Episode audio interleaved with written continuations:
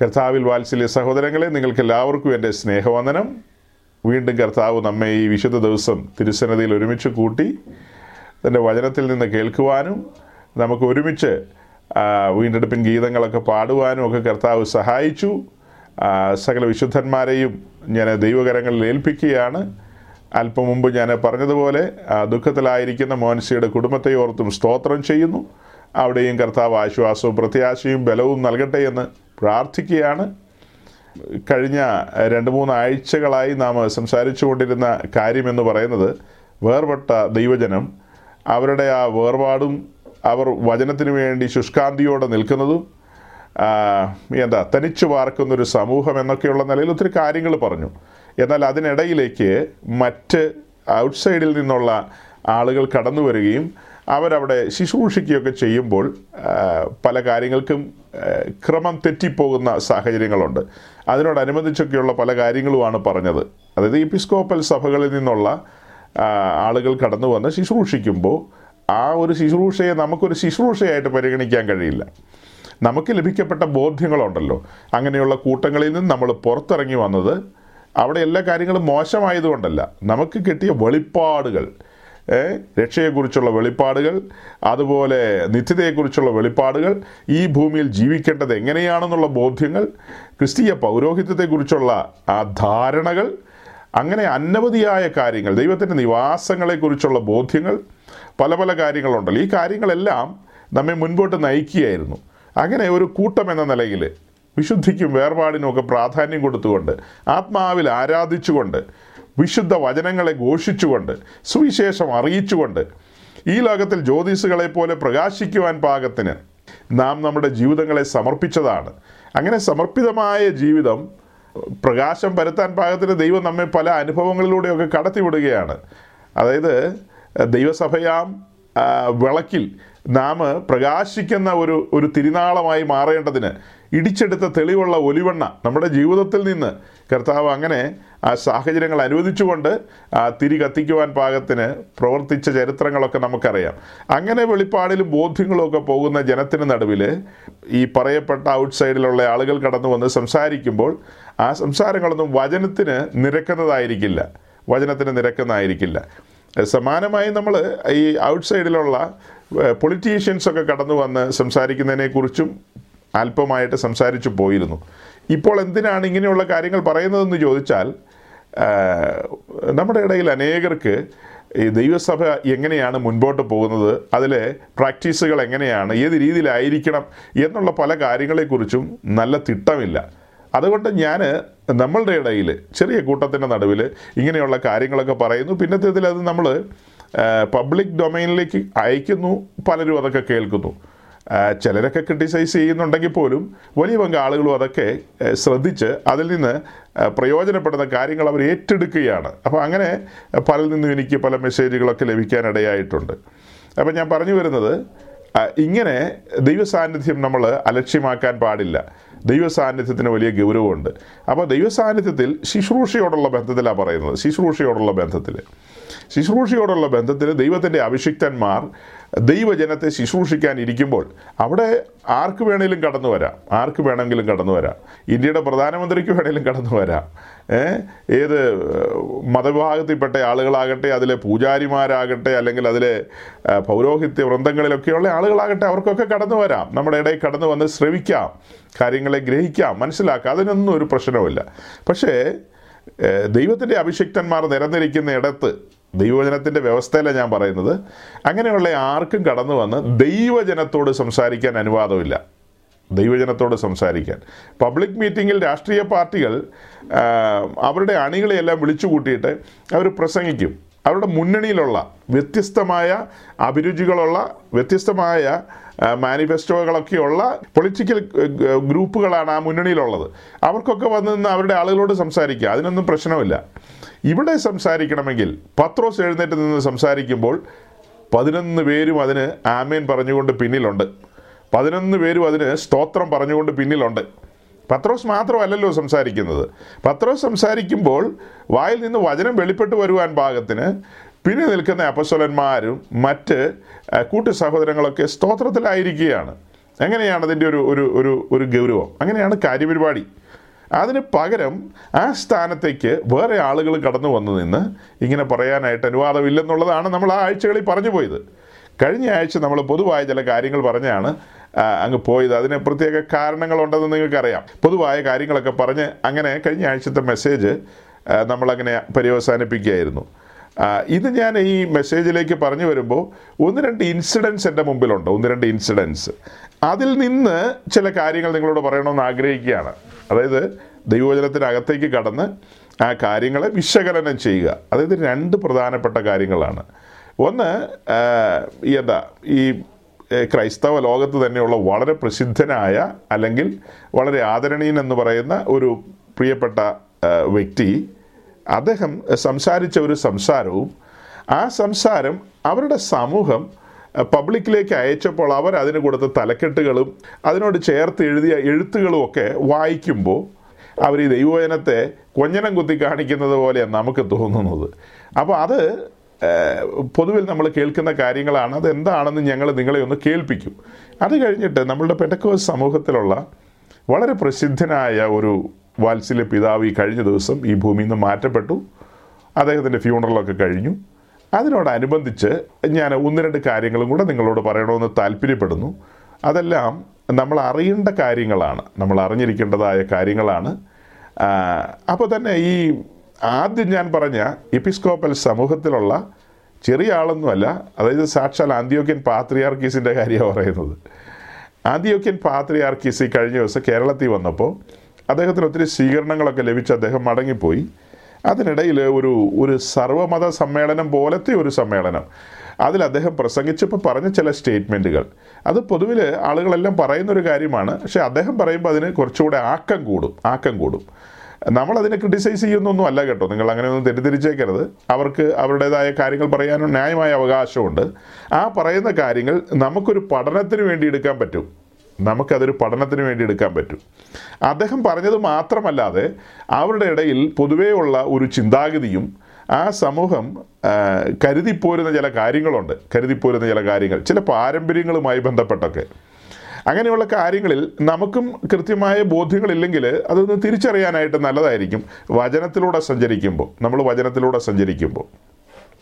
അപ്പം ഞാൻ പറഞ്ഞല്ലോ ഇങ്ങനെ രണ്ട് ഇൻസിഡൻസ് പറയാനായിട്ട് താല്പര്യപ്പെടുന്നുണ്ട് എന്ന്.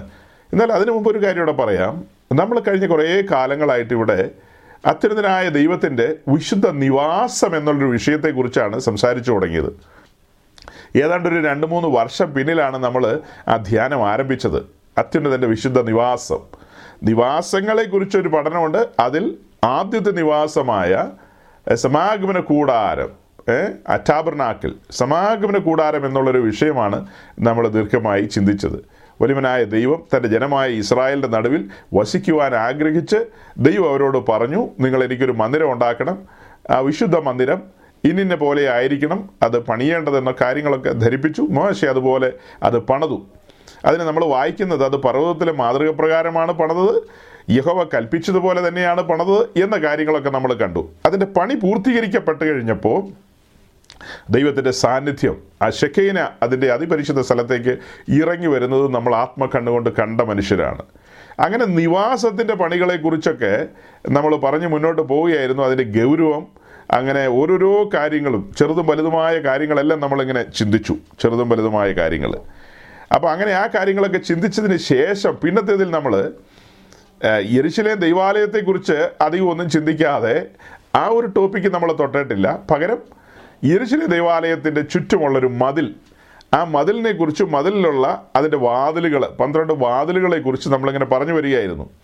അങ്ങനെ അത് ഏതാണ്ടൊരു പാതി നമ്മൾ പറഞ്ഞു കഴിഞ്ഞു വാതിലുകളെക്കുറിച്ച്. ഇനിയും കിടപ്പുണ്ട് ചില വാതിലുകളെക്കുറിച്ച് പറയാനായിട്ട്. ദൈവം അനുവദിച്ചാൽ നമുക്ക് അടുത്ത ആഴ്ച മുതൽ നമ്മുടെ വാതിലുകളിലേക്ക് തന്നെ മടങ്ങിപ്പോകാം എന്നാണ് ആശിക്കുന്നത്. അപ്പോൾ ഈ മതിലിൻ്റെ പണിയോടുള്ള ബന്ധത്തിൽ നമ്മൾ കണ്ട ഒരു കാഴ്ചയാണ്, മതിൽ പണിയുമ്പോൾ എതിരാളികളുണ്ട്, എതിരുകളുണ്ട്, പലരും അവരെ പിന്തിരിപ്പിക്കാൻ ശ്രമിക്കുന്നുണ്ട്, ഉപദ്രവിക്കാൻ ശ്രമിക്കുന്നുണ്ട്. അപ്പോൾ തന്നെ അവർ ഒരു കയ്യിൽ വാളുമായി നിന്നുകൊണ്ടാണ് അവരുടെ പണി പൂർത്തീകരിക്കുന്നത്. അങ്ങനെയൊക്കെ നമ്മൾ കാണുന്നത്. ചുമ്മാ അലക്ഷ്യമായിട്ടല്ല, മതിലിൻ്റെ പണിയിൽ ഏർപ്പെട്ടവരാരും അലക്ഷ്യമായിട്ടല്ല അത് ചെയ്യുന്നത്. ലീഡർഷിപ്പിൽ നെഹമ്യാവ് ഉണ്ടല്ലോ, നല്ല ബോധ്യത്തിലാണ് അദ്ദേഹം കാര്യങ്ങളെ ചെയ്യുന്നത്. സമർപ്പിതനായൊരു മനുഷ്യനാണ്. അത് എന്ത് വില കൊടുത്തും തീർക്കും. ദൈവത്താൽ തനിക്ക് ലഭിക്കപ്പെട്ട ബോധ്യമാണ്, അത് പൂർത്തീകരിക്കുമെന്നുള്ള ആ നിശ്ചയദാർഢ്യത്തിലാണ് അദ്ദേഹം നിൽക്കുന്നത്. സൻബല്ലത്തോ തോബിയാവോ അങ്ങനെ പലരും ഒക്കെ കടന്നു വരുന്നുണ്ട്. ആ വരുന്ന ആളുകളെ ഒന്നും താൻ മൈൻഡ് ചെയ്യുന്നില്ല, അതിനെയൊക്കെ പ്രതിരോധിച്ചു കൊണ്ടാണ് പണിയിലേക്ക് താനെ കടന്നു പോകുന്നത്. അപ്പോൾ തന്നെ പല ആൾക്കാരും വന്ന് ചോദിക്കുന്നുണ്ട്, വേണമെങ്കിൽ ഞങ്ങളും കൂടെ കൂടാം, മതിൽ പണിയുടെ കാര്യമല്ലേ, ഞങ്ങളും കൂടെ സപ്പോർട്ട് ചെയ്തേക്കാം. അപ്പോൾ നെഹമ്യാവ് പറഞ്ഞ കാര്യം ഇത്രയേ ഉള്ളൂ, ഈ പണിയിൽ വേറെ ആരും സപ്പോർട്ട് ചെയ്യാൻ വരണ്ട, ഈ പണിക്ക് അതിനുവേണ്ടി നിയോഗിക്കപ്പെട്ടവരുണ്ട്. പിന്നെ ഇത് വേർപെട്ടൊരു ജനമല്ലേ, വിശേഷപ്പെട്ട കാര്യങ്ങൾക്ക് വേണ്ടി സ്വർഗത്തിലെ ദൈവം വേർതിരിച്ച് നിർത്തിയിരിക്കുന്ന ഒരു ജനവർഗമാണ്. ആ പണിയിൽ മറ്റാരും അവരെ സഹായിക്കേണ്ട കാര്യമില്ല, സഹായത്തിൻ്റെ പർവ്വതം അവർക്ക് സഹായമായിട്ടുണ്ട്, പിന്നെ വേറെ പർവ്വതങ്ങളുടെ ആവശ്യമില്ലല്ലോ. അപ്പോൾ ആ ബോധ്യത്തിൽ നിന്നുകൊണ്ടാണ് അവർ പറയുന്നത് വേറെ സഹായങ്ങളൊന്നും വേണ്ട എന്ന്. അപ്പോൾ തന്നെ ഈ കൂടാരത്തിൻ്റെ പണിയുടെ കാര്യം പറഞ്ഞപ്പോൾ മറ്റൊരു കാര്യം കൂടെ പറയാം. കൂടാരത്തിൻ്റെ പണിയിലേക്ക് നമ്മൾ തിരിഞ്ഞു നോക്കുമ്പോൾ അതിൻ്റെ ലീഡർഷിപ്പിൽ മോശയാണുള്ളത്. മോശയോടുകൂടെ പലരുമുണ്ട് അതിൻ്റെ അധ്വാനത്തിലേക്ക്. അവിടെ മോശയുടെ താഴെ തന്നെ പലരെയും നമുക്ക് കാണാം, ബസലേലിനെ കാണാം, ഒഹാലിയാബിനെ കാണാം, അങ്ങനെ പലരെയും കാണാം.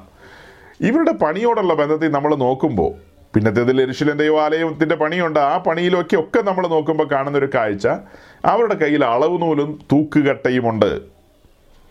മന്ദിരം പണിയുന്നവരുടെ കയ്യിൽ അളവ് നൂലും തൂക്കുകട്ടയുമുണ്ട്, അത് നിശ്ചയമായിട്ടും നിർബന്ധമായിട്ടും വേണ്ടിയതാണ്. അളവ് നൂലും തൂക്കുകട്ടയുമുണ്ട്, അതായത് അളവിലാണ് കാര്യങ്ങൾ പണിയുന്നത്, അതിനൊരു കൃത്യതയുണ്ടെന്ന് ചുരുക്കം.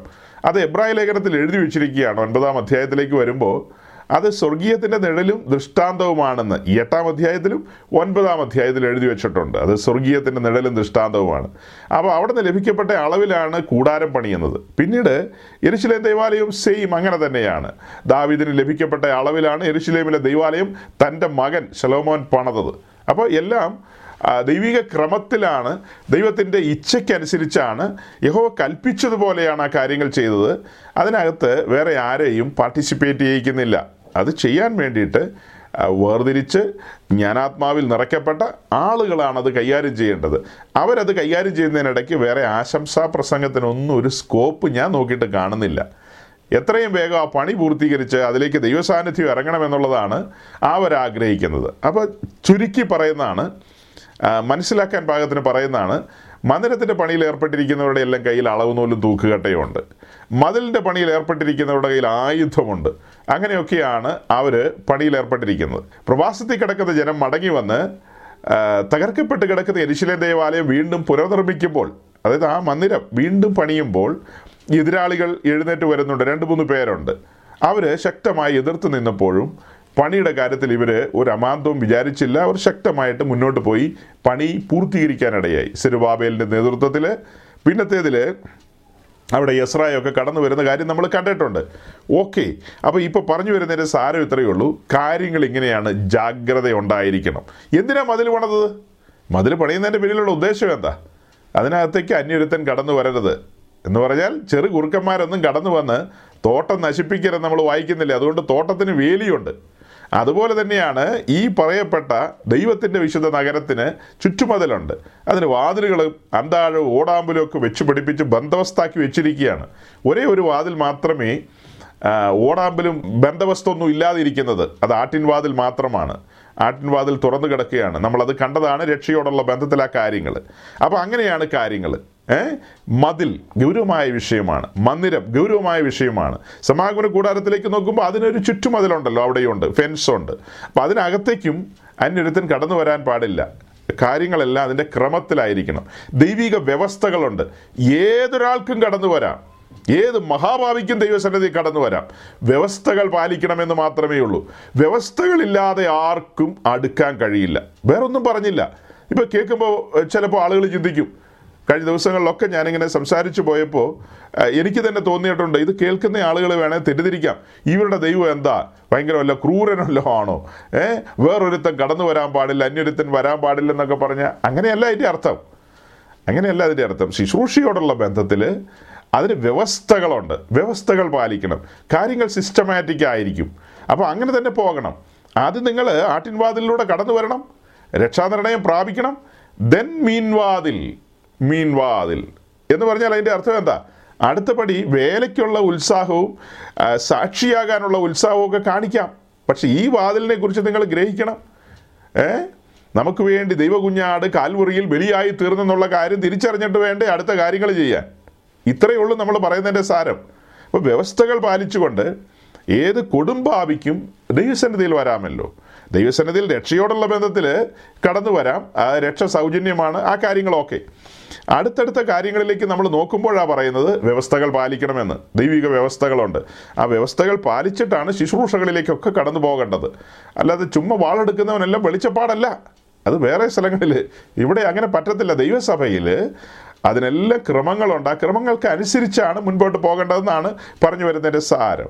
ക്രമങ്ങളൊക്കെ പല സമയങ്ങളിലും തെറ്റാറുണ്ട് സഹോദരങ്ങളെ. ക്രമങ്ങൾ തെറ്റാറുണ്ട് ക്രമങ്ങൾ ആ ക്രമങ്ങൾ തെറ്റുമ്പോഴാണ് ദൈവസഭ അതിൻ്റെ മഹിമയിൽ നിന്ന് വഴുതി പോകുന്നത്. അതിൻ്റെ മഹിമയിൽ നിന്ന് അതിൻ്റെ ശക്തി ചോർന്നു പോകുന്നതിൻ്റെ കാരണം ആ ക്രമങ്ങളൊക്കെ തെറ്റുമ്പോഴാണ്. മതിൽ എവിടെയെങ്കിലുമൊക്കെ ഇടിഞ്ഞു കഴിഞ്ഞാൽ, മതിൽ എവിടെയെങ്കിലുമൊക്കെ പൊളിഞ്ഞു കഴിഞ്ഞാൽ അന്യൊരുത്തിന് അതിലൂടെ കടന്നു വരാൻ സാഹചര്യം ഒരുങ്ങും.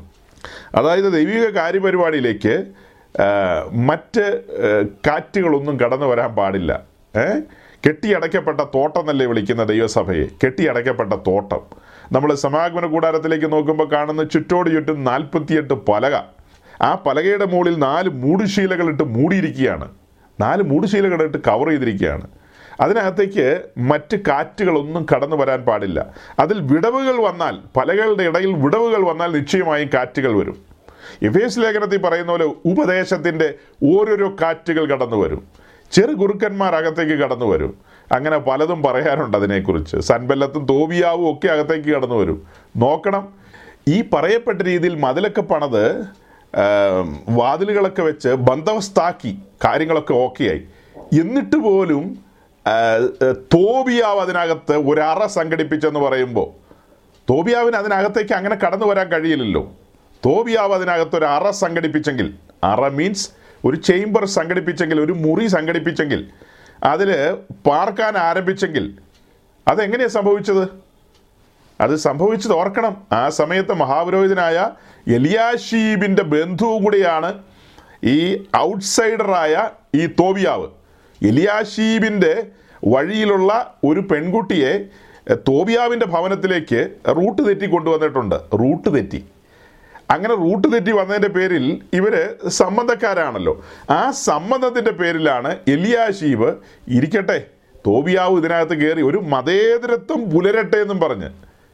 എലിയാശീബ് എന്താ പറയുന്നത്? മതേതരത്വം പൂത്തുലയട്ടെ എന്ന്.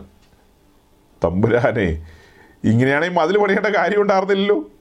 ഇങ്ങനെയാണ് ഇവിടെ വാതിലൊക്കെ വെച്ച അന്താഴവും ഈ കാണായ കട്ടപ്പാടും പങ്കപ്പാടും ഒന്നും വേണ്ടായിരുന്നു. ചുമ്മാ അങ്ങ് തുറന്ന് കിടന്നാൽ മതിയായിരുന്നു. ആർക്ക് വേണമെങ്കിലും വരാം, ആർക്ക് വേണമെങ്കിലും പോകാം. അങ്ങനത്തെ ഒരു പശ്ചാത്തലത്തിൽ പോയാൽ മതിയായിരുന്നു. പക്ഷേ കാര്യങ്ങളെ ദൈവം ബന്ധവസ്ഥ ആക്കിയിരുന്നു. അങ്ങനെയല്ല വേണ്ടത് എന്നുള്ള കാര്യങ്ങൾ പറഞ്ഞിട്ടുണ്ട്. പക്ഷെ അതിനെയെല്ലാം മറികടന്നുകൊണ്ട് ഇസ്രായേലിൻ്റെ നടുവിലുള്ള ഒരു ഒരു സാധാരണക്കാരനല്ല ഇങ്ങനത്തെ ഒരു കാര്യത്തിന് വഴിവെച്ചു കൊടുക്കുന്നത്. തലപ്പത്തിരിക്കുന്ന ആളുകളാണ്. തലപ്പത്തിരിക്കുന്ന ആളുകൾക്ക് കാര്യങ്ങൾ മനസ്സിലായില്ലെങ്കിൽ അവർ മണ്ടത്തരങ്ങൾ പറയും. ആ മണ്ടത്തരങ്ങൾ അണികൾ ഏറ്റുപറയും. അല്ലെങ്കിൽ അടുത്ത തലമുറ അത് ശ്രദ്ധിക്കുമ്പോൾ, ഓ വലിയ കുഴപ്പമൊന്നുമില്ല, നമ്മുടെ ഇന്നയാളല്ലേ അത് ചെയ്ത്, ഇന്ന അപ്പച്ചനല്ലേ അങ്ങനെ ചെയ്തത്, അല്ലെങ്കിൽ ഇന്ന അമ്മച്ചിയല്ലേ അങ്ങനെ ചെയ്തതെന്നൊക്കെ പറഞ്ഞ ആളുകൾ അപ്പച്ചൻ്റെ അമ്മച്ചിയുടെയൊക്കെ മണ്ടത്തരങ്ങൾക്ക് വിധേയരാകും. അത് പിന്നീട് വരുന്ന തലമുറയ്ക്ക് അതൊരു പാഠ്യ പദ്ധതിയായിട്ട് മാറും. മണ്ടത്തരവേ മണ്ടത്തരം പാഠ്യ പദ്ധതിയായിട്ട് മാറും. ഞാൻ ഇന്നിങ്ങനെ ഇരുന്ന് ഈ പല കാര്യങ്ങളും ഇങ്ങനെ ചിന്തിച്ചുകൊണ്ടിരിക്കുമ്പോൾ ദൈവവചനം തുറന്നു വെച്ച് ഒരു അരമണിക്കൂർ മുമ്പുള്ള കാര്യമാണ്. ഇങ്ങനെ ഈ കാര്യങ്ങളെ വിശകലനം ചെയ്തപ്പോൾ ഞാൻ ഓർത്തു പോവുകയായിരുന്നു. നമ്മുടെ എപ്പിസ്കോപ്പൽ സമൂഹങ്ങളിലുള്ള പല ഗ്രൂപ്പുകളുണ്ട്. അതിൽ പ്രബലമായ ഗ്രൂപ്പാണ് കാത്തലിക്സ്. മറു സൈഡിൽ ഓർത്തഡോക്സ് വിങ്ങുകളുണ്ട്. പല ഗ്രൂപ്പുകളുണ്ടെങ്കിലും അതിന് ജനറലായിട്ട് ഓർത്തഡോക്സ് എന്ന് പറയാം. അവരുടെയൊക്കെ ചില പ്രാക്ടീസുകളുണ്ട്, ചില രീതികളുണ്ട്. പെട്ടെന്ന് ഞാൻ കഴിഞ്ഞ ദിവസം നമ്മൾ പറഞ്ഞതുപോലെ ഈ പൗരോഹിത്യത്തോടൊക്കെയുള്ള ബന്ധത്തിൽ അവരുടെ മേൽപ്പെട്ട സ്ഥാനീയരുടെ തലയിൽ ഒരു തുണിയിട്ട് മൂടുന്നതും പിന്നെ തൊപ്പി വയ്ക്കുന്നതും ആ ശുശ്രൂഷയിലേക്ക് അവരെ കൊണ്ടുവരുന്ന ആ ഒരു ആരംഭ സമയമുണ്ട്. അവരുടെ മുടി രണ്ട് മൂന്ന് സ്ഥലങ്ങളിൽ നിന്ന്, മൂന്നാണോ ഏഴാണോ എത്രയോ സ്ഥലങ്ങളിൽ നിന്ന് ഇങ്ങനെ കത്തിരിച്ചെടുക്കും. അതിൽ കവറിലേക്ക് ആക്കി മാറ്റി അങ്ങ് കൊണ്ടുപോകുന്നതാണ്. അപ്പോൾ അങ്ങനെ മുടിയൊക്കെ കുറച്ച് കത്തിരിച്ചെടുക്കും. അതൊക്കെ കഴിഞ്ഞിട്ടാണ് ഈ പറഞ്ഞ ഓരോരോ കാര്യങ്ങളൊക്കെ ധരിപ്പിക്കുന്നത്. അത് ഇന്ന് അവൈലബിളാണ്. യൂട്യൂബ് നോക്കിക്കഴിഞ്ഞാൽ എല്ലാ ഗ്രൂപ്പുകളുടെയും ഇങ്ങനെ റംബാ സ്ഥാനം കൊടുക്കുന്നതും മേൽപ്പെട്ട സ്ഥാനങ്ങളിലേക്ക് വരുന്നതും ആ കാര്യങ്ങളൊക്കെ അതിൻ്റെ വീഡിയോസ് യൂട്യൂബിൽ അവൈലബിളാണ്. എല്ലാം അവൈലബിളാണ്. ഈ കാലഘട്ടത്തിലുള്ള ആളുകൾക്ക് കാര്യങ്ങളെക്കുറിച്ച് അറിയാൻ, പഠിക്കാൻ, ആ സമൂഹത്തെക്കുറിച്ച് ഗ്രഹിക്കാനൊക്കെ ആയിട്ട് ഈ വീഡിയോസ് ഓപ്പൺ ചെയ്താൽ മതിയല്ലോ. പിന്നെ ഇവർക്കെല്ലാം സൈറ്റുകളുണ്ട്, അവിടെയൊക്കെ പോയി കഴിഞ്ഞാൽ വായിച്ചെടുക്കാം. അങ്ങനെ പല കാര്യങ്ങളുണ്ട്. എന്നാൽ ക്രിസ്തീയ സഭയുടെ ആരംഭം അന്ന് ഒരു വീഡിയോയും പിടിക്കാൻ പറ്റിയില്ല. വലിയ നഷ്ടമായി പോയി. അത് മാളികമുറിയിലുള്ള ആദ്യത്തെ പ്രസംഗം ഷൂട്ട് ചെയ്യേണ്ടതായിരുന്നു ശരിക്കും പറഞ്ഞാൽ. അങ്ങനെ ഷൂട്ട് ചെയ്യുമായിരുന്നെങ്കിൽ പത്രോസ് എഴുന്നേറ്റ് നിൽക്കുമ്പോൾ ഏത് വേഷഭൂഷാദിയിലാണ് എഴുന്നേറ്റ് നിൽക്കുന്നത് എന്ന് നമുക്കൊന്ന് മനസ്സിലാക്കാൻ പറ്റുമായിരുന്നു. എങ്ങനെയായിരുന്നു പുള്ളിയുടെ ആക്ഷൻസ്, ഏഹ് പുള്ളിയുടെ പ്രസംഗത്തിൻ്റെ രീതി എങ്ങനെയായിരുന്നു? അപ്പോൾ ഈ പതിനൊന്ന് പേരും എങ്ങനെയായിരുന്നു അവിടെ? നമ്മുടെ കർത്താവായ ഈശോമിശിഹായുടെ മാതാവായിരുന്ന വിശുദ്ധ മറിയ മറിയൊക്കെ എങ്ങനെയാണ് അവിടെ ആക്ട് ചെയ്തത്? ആത്മാവിൽ ആരാധിച്ചതും ആത്മാവിൽ സന്തോഷിച്ചതും തൻ്റെ രക്ഷയിൽ, തൻ്റെ രക്ഷകനിൽ ആനന്ദിച്ചതും ഒക്കെ നമുക്ക് കാണാൻ കഴിഞ്ഞാനേ. അന്ന് വീഡിയോ എടുക്കാനായിട്ട് പറ്റിയില്ല, സാഹചര്യം അനുവദിച്ചില്ല. പോട്ടെ, അങ്ങനെ കുറേ കാലങ്ങൾ മുന്നോട്ട് പോയി. അന്നേരം എടുത്തില്ലെങ്കിലും വേണ്ടില്ല. ഏകദേശം എ ഡി ഒരു മുന്നൂറിന് ശേഷം നമ്മുടെ പ്രിയങ്കരനായ ചക്രവർത്തി കോൺസ്റ്റന്റൈൻ കുസ്തിന്തീനോസ്, അദ്ദേഹം ഈ ക്രിസ്തീയ മാർഗത്തിലേക്ക് തൻ്റെ പാഗൻ സംവിധാനവുമായിട്ട് വരുന്ന ആ സമയത്ത് മിലാനിലെ വിളംബരം, മിലാൻ എഡിക്റ്റ് നമ്മൾ പറയുമല്ലോ, മിലാനിലെ വിളംബരം, മിലാൻ പട്ടണത്തിൽ വെച്ച് നടത്തിയ ആ വിളംബരം, ആ വിളംബരമൊക്കെ നിശ്ചയമായി ഷൂട്ട് ചെയ്യേണ്ടതാണ്. അത് ചുമ്മാ എവിടെയോ പേപ്പറിൽ എഴുതി വെച്ചിട്ട് കാര്യമില്ലല്ലോ, അതൊന്നും നമുക്ക് കാണാൻ പറ്റുന്ന കാര്യങ്ങളല്ല. അതൊക്കെ ഷൂട്ട് ചെയ്യണമായിരുന്നു. അത് കഴിഞ്ഞിട്ട് പിന്നീട് ഈ കാര്യങ്ങളൊക്കെ മാറി മറിഞ്ഞത് മാറി മറിഞ്ഞതും പിന്നെ ഈ ഇവർ ഈ കുപ്പായങ്ങളൊക്കെ, കുപ്പായത്തിൻ്റെ നീളം കൂടിയതും കുറഞ്ഞതും കളറ് മാറുന്നതും ഒക്കെ ഓരോ സമയത്തേതും ഷൂട്ട് ചെയ്ത് വെക്കുകയായിരുന്നെങ്കിൽ ക്രിസ്തീയ സഭയുടെ രണ്ടായിരം വർഷത്തെ ചരിത്രത്തിൽ ഇതിന് ഇങ്ങനെയുള്ള മാറ്റങ്ങൾ, ഈ കുരങ്ങിൽ നിന്ന് ഇങ്ങനെ മാറ്റങ്ങൾ ഉണ്ടായി ഉണ്ടായി ഉണ്ടായി വരുന്നു. നമ്മുടെ പാംപ്ലാനി പിതാവ് പറഞ്ഞില്ലേ, അഗസ്റ്റ്യൻ പാംപ്ലാനി. അപ്പോൾ ഈ ഏകകോശ ജീവിയിൽ നിന്ന് കുരങ്ങിച്ചി ഉണ്ടായി, അതിൽ നിന്ന് പിന്നീട് കുരങ്ങനുണ്ടായി, അതിൽ നിന്ന് പിന്നെ നമ്മളുണ്ടായി എന്നൊക്കെ തിരുസഭ പഠിപ്പിക്കുന്ന പോലെ ഈ ക്രിസ്തീയ സഭയുടെ ഈ ചരിത്രത്തിലെ ഈ മാറ്റങ്ങളൊക്കെ എങ്ങനെയാണ് വന്നത്? ഇങ്ങനെ ഇങ്ങനെ ഇങ്ങനെ മാറി മാറി മാറി മാറിയാണല്ലോ വന്നത്. ഒടുക്കം നമ്മൾ ഈ ആയിരിക്കുന്ന കാലഘട്ടത്തിൽ, ടെക്നോളജി ഡെവലപ്പായ ആ കാലത്ത്, ആ കാലം മുതൽ പുറകോട്ടും മുന്നോട്ടും നമുക്ക് നോക്കാമായിരുന്നു എങ്ങനെയായിരുന്നെന്ന്. ചിരിച്ചിരിച്ച് മണ്ണ് തപ്പും ആ കാലഘട്ടത്തിലെ വീഡിയോ എങ്ങാനും ലീക്കായിട്ട് വന്നു കഴിഞ്ഞാൽ. കാരണം ഈ പറയപ്പെട്ട നിലയിലൊന്നും അല്ല കാര്യങ്ങൾ പോകുന്നത്. ഈ അഞ്ചെട്ട് പത്ത് തുണിയൊക്കെ മേത്ത് ഇങ്ങനെ ഇട്ട്, ഒന്നാമത് ചൂടാ, കറുത്തതും ചുവന്നതും ഒക്കെ ഇങ്ങനെ വാരിയിട്ട് പിന്നെ തലയിൽ തൊപ്പിയൊക്കെ വെച്ച് അതിനകത്ത് വേറെ തുണിയും വെച്ച്, അതിനകത്തൊരു തുണി വെക്കുന്നത് നല്ലതാണ്. ഞാനും ഈ ഹെൽമെറ്റൊക്കെ വെക്കുമ്പോൾ എനിക്ക് നിശ്ചയമായിട്ട് ഒരു ഒരു ടവൽ പോലെ എന്തെങ്കിലും വെക്കണം. അത് അതുകൊണ്ടായിരിക്കും അവരും വെക്കുന്നത്. ഈ കറുത്ത തുപ്പിക്കടിയിലെ ഒരു ഒരു തുണി അങ്ങനെയൊക്കെ വെക്കും ആളുകൾ, കാരണം നമ്മൾ വേർക്കും. അതുകൊണ്ട് ഒരു തുണിയൊക്കെ വെക്കുന്നത് നല്ലതാണ്. പക്ഷെ പ്രാർത്ഥനാ സമയത്ത് അത് വേണോ? പ്രാർത്ഥനാ സമയത്ത് പത്രോസ് അങ്ങനെ വെച്ച് കഴിഞ്ഞാൽ പൗലോസ് കോപിക്കുമെന്നും എനിക്കറിയില്ല. കാരണം പൗലോസ് ലേഖനത്തിൽ എഴുതി വെച്ചിരിക്കുക, പുരുഷൻ ക്രിസ്തുവിൻ്റെ തേജസ്സല്ലേ, അവൻ തല മറയ്ക്കാൻ പാടില്ല, തല മൂടാൻ പാടില്ല. പ്രാർത്ഥിക്കുമ്പോഴും മൂടണ്ട. പിന്നെ ടൂറ് പോകുമ്പോൾ തൊപ്പി വെച്ചോണ്ട് പോകുന്നതിനൊന്നും ഒരു തടസ്സമില്ല കേട്ടോ. അയ്യോ, ആവേശം കയറരുത് പ്രസംഗമൊക്കെ കേട്ട്. ടൂറൊക്കെ പോകുമ്പോൾ തൊപ്പിയൊക്കെ വെച്ചോണ്ട് പോക്കോ. പ്രാർത്ഥിക്കാനിരിക്കുമ്പോഴും ദൈവവചനം പ്രസംഗിക്കുമ്പോഴും, ഞാനിപ്പോൾ പ്രസംഗിച്ചുകൊണ്ടിരിക്കുമ്പോൾ ഒരു തൊപ്പിയൊക്കെ വെച്ച് പ്രസംഗിച്ച് എങ്ങനെ ഇരിക്കും? നിശ്ചയമായും അത് ഫസ്റ്റ് കൊരിന്ത്യൻസ് ചാപ്റ്റർ ഇലവൻ്റെ വയലേഷനാണ്. നിശ്ചയമായും അത് ഒഫൻസാണ്. ആ വയലേഷനുള്ള ശിക്ഷ ശിക്ഷയൊക്കെ കിട്ടും. ഏതെങ്കിലും വിധത്തിൽ ശിക്ഷിക്കാതിരിക്കാൻ പറ്റില്ലല്ലോ, കാരണം വയലേഷനുണ്ടെന്നേ അവിടെ. നിശ്ചയമായും വയലേഷനുണ്ട്. പതിനൊന്നാം അധ്യായം എഴുതി വെച്ച് പോയില്ലേ, ഒരു എട്ട് പത്ത് വാക്യങ്ങൾ എഴുതി വെച്ചിരിക്കുന്നത്. ഒരു വാക്യമൊന്നുമല്ല, എട്ട് പത്ത് വാക്യം ആ സബ്ജക്റ്റിനോടുള്ള ബന്ധത്തിൽ. അപ്പോൾ സഹോദരിമാർ തലയിൽ തുണി ഇടണ്ടേ എന്നൊക്കെ ചോദിച്ചു കഴിഞ്ഞാൽ ഇടണം. ഏതോ വത്തിക്കാൻ സുന്നക ദോശ രണ്ടാണോ മൂന്നാണോ നാലാണോ അവർ പറഞ്ഞു, ഇടണമെങ്കിൽ ഇടാം, ഇട്ടില്ലെങ്കിൽ ഇട്ടില്ല, കുഴപ്പമില്ല എന്ന് പറഞ്ഞു. അത് കേട്ട വഴി ആൾക്കാർ പറഞ്ഞു, എന്നാൽ ഇടണ്ട, ഇടണമെങ്കിൽ ഇടാം, ഇടണ്ടെങ്കിൽ ഇടണ്ട. അങ്ങനെ പറഞ്ഞാൽ മനസ്സിലാവുമോ? മനസ്സിലാവും, അവർക്ക് കാര്യം മനസ്സിലായി. അങ്ങനെയാണ് പിന്നെ ഇടേണ്ട ആവശ്യമില്ല. ഈ ഭാരങ്ങൾ എന്തിനാണ് ചുമക്കുന്നത്? നമ്മുടെ പെന്തിക്കോസിലെ ഉപദേശിമാർ പറയുന്ന പോലെ അപ്പോസ്തല പ്രവൃത്തി പതിനഞ്ചാം അധ്യായത്തിൽ എഴുതിയിട്ടുണ്ട്, ഭാരങ്ങളൊന്നും ആളുകളുടെ പുറത്ത് വെക്കരുതെന്ന്, ഒരു ഭാരവും വെക്കരുതെന്ന്. യാക്കോവും പറഞ്ഞിട്ടുണ്ട്, പിന്നെ നമ്മുടെ ഇന്നത്തെ പെന്തിക്കോസ് പാസ്റ്റർമാരും പറയുന്നുണ്ട്, ഒരു ഭാരവും പാടില്ലെന്ന്, യാതൊരു ഭാരവും പാടില്ല. ഓക്കെ, നമുക്ക് വിരോധമില്ല. അപ്പോൾ അങ്ങനെ പോട്ടെ കാര്യങ്ങൾ. ഞാൻ പറഞ്ഞു വന്നതിൻ്റെ സാരം, ഇങ്ങനെ ഈ ചിന്തിച്ചപ്പോൾ ഇന്ന് ഈ സമൂഹമൊക്കെ കടന്നു പോയിക്കൊണ്ടിരിക്കുന്ന ഈ പോക്ക്, അതിൻ്റെ ഏറ്റവും ആ ബോട്ടം ലെവലിൽ നിന്ന്, ആ ഫൗണ്ടേഷൻ്റെ കാലഘട്ടത്തിൽ നിന്ന് എത്രയായിരം കിലോമീറ്റർ അകലേക്ക് പോയി എന്നുള്ളതാണ് പറഞ്ഞു വരുന്നത്. എത്രയായിരം കിലോമീറ്റർ. ഈ മതിലൊക്കെ വെച്ച് വാതിലൊക്കെ പിടിപ്പിക്കുന്നത് തോബിയാവിനകത്ത് കയറാനല്ല, തോബിയാവിന്. കാലാകാലങ്ങളിൽ ക്രിസ്തീയ സഭ അതിൻ്റെ വഴിയിൽ നിന്ന് മാറിപ്പോയി. ഞാൻ പൊതുവായ സംസാരിച്ചു പോകുന്ന സഹോദരങ്ങളെ, പൊതുവായി സംസാരിച്ചു പോവുകയാണ്. നമുക്ക് വചനത്തിനകത്തേക്കും കടക്കാം. അപ്പോൾ ഇങ്ങനെ കാലാകാലങ്ങളിൽ ക്രിസ്തീയ സഭ അതിൻ്റെ വഴിയിൽ നിന്ന് മാറിപ്പോയി. ഇനി നമ്മൾ ഈ പെന്തക്കോസ്ത് സമൂഹത്തെ എടുക്കാം. അതിൻ്റെ ആരംഭ കാലഘട്ടത്തിലുണ്ടായിരുന്ന ആ ഒരു ഉത്സാഹവും ചൊടിപ്പും തീവ്രമായി ഉപദേശത്തിന് വേണ്ടി നിൽക്കണമെന്നുള്ള ആ ഷാഢ്യങ്ങൾ അതൊന്നും ഈ കാലഘട്ടത്തിലില്ല.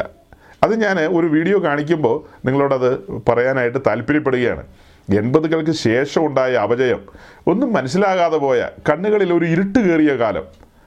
ഈ വേർപെട്ടവരെന്ന് പറയുന്നവരുടെ കണ്ണുകളൊന്നും ആ സമയത്ത് വേണ്ട രീതിയിൽ ടെസ്റ്റ് ചെയ്യാൻ പാകത്തിന് ആരും ശ്രമിച്ചില്ല.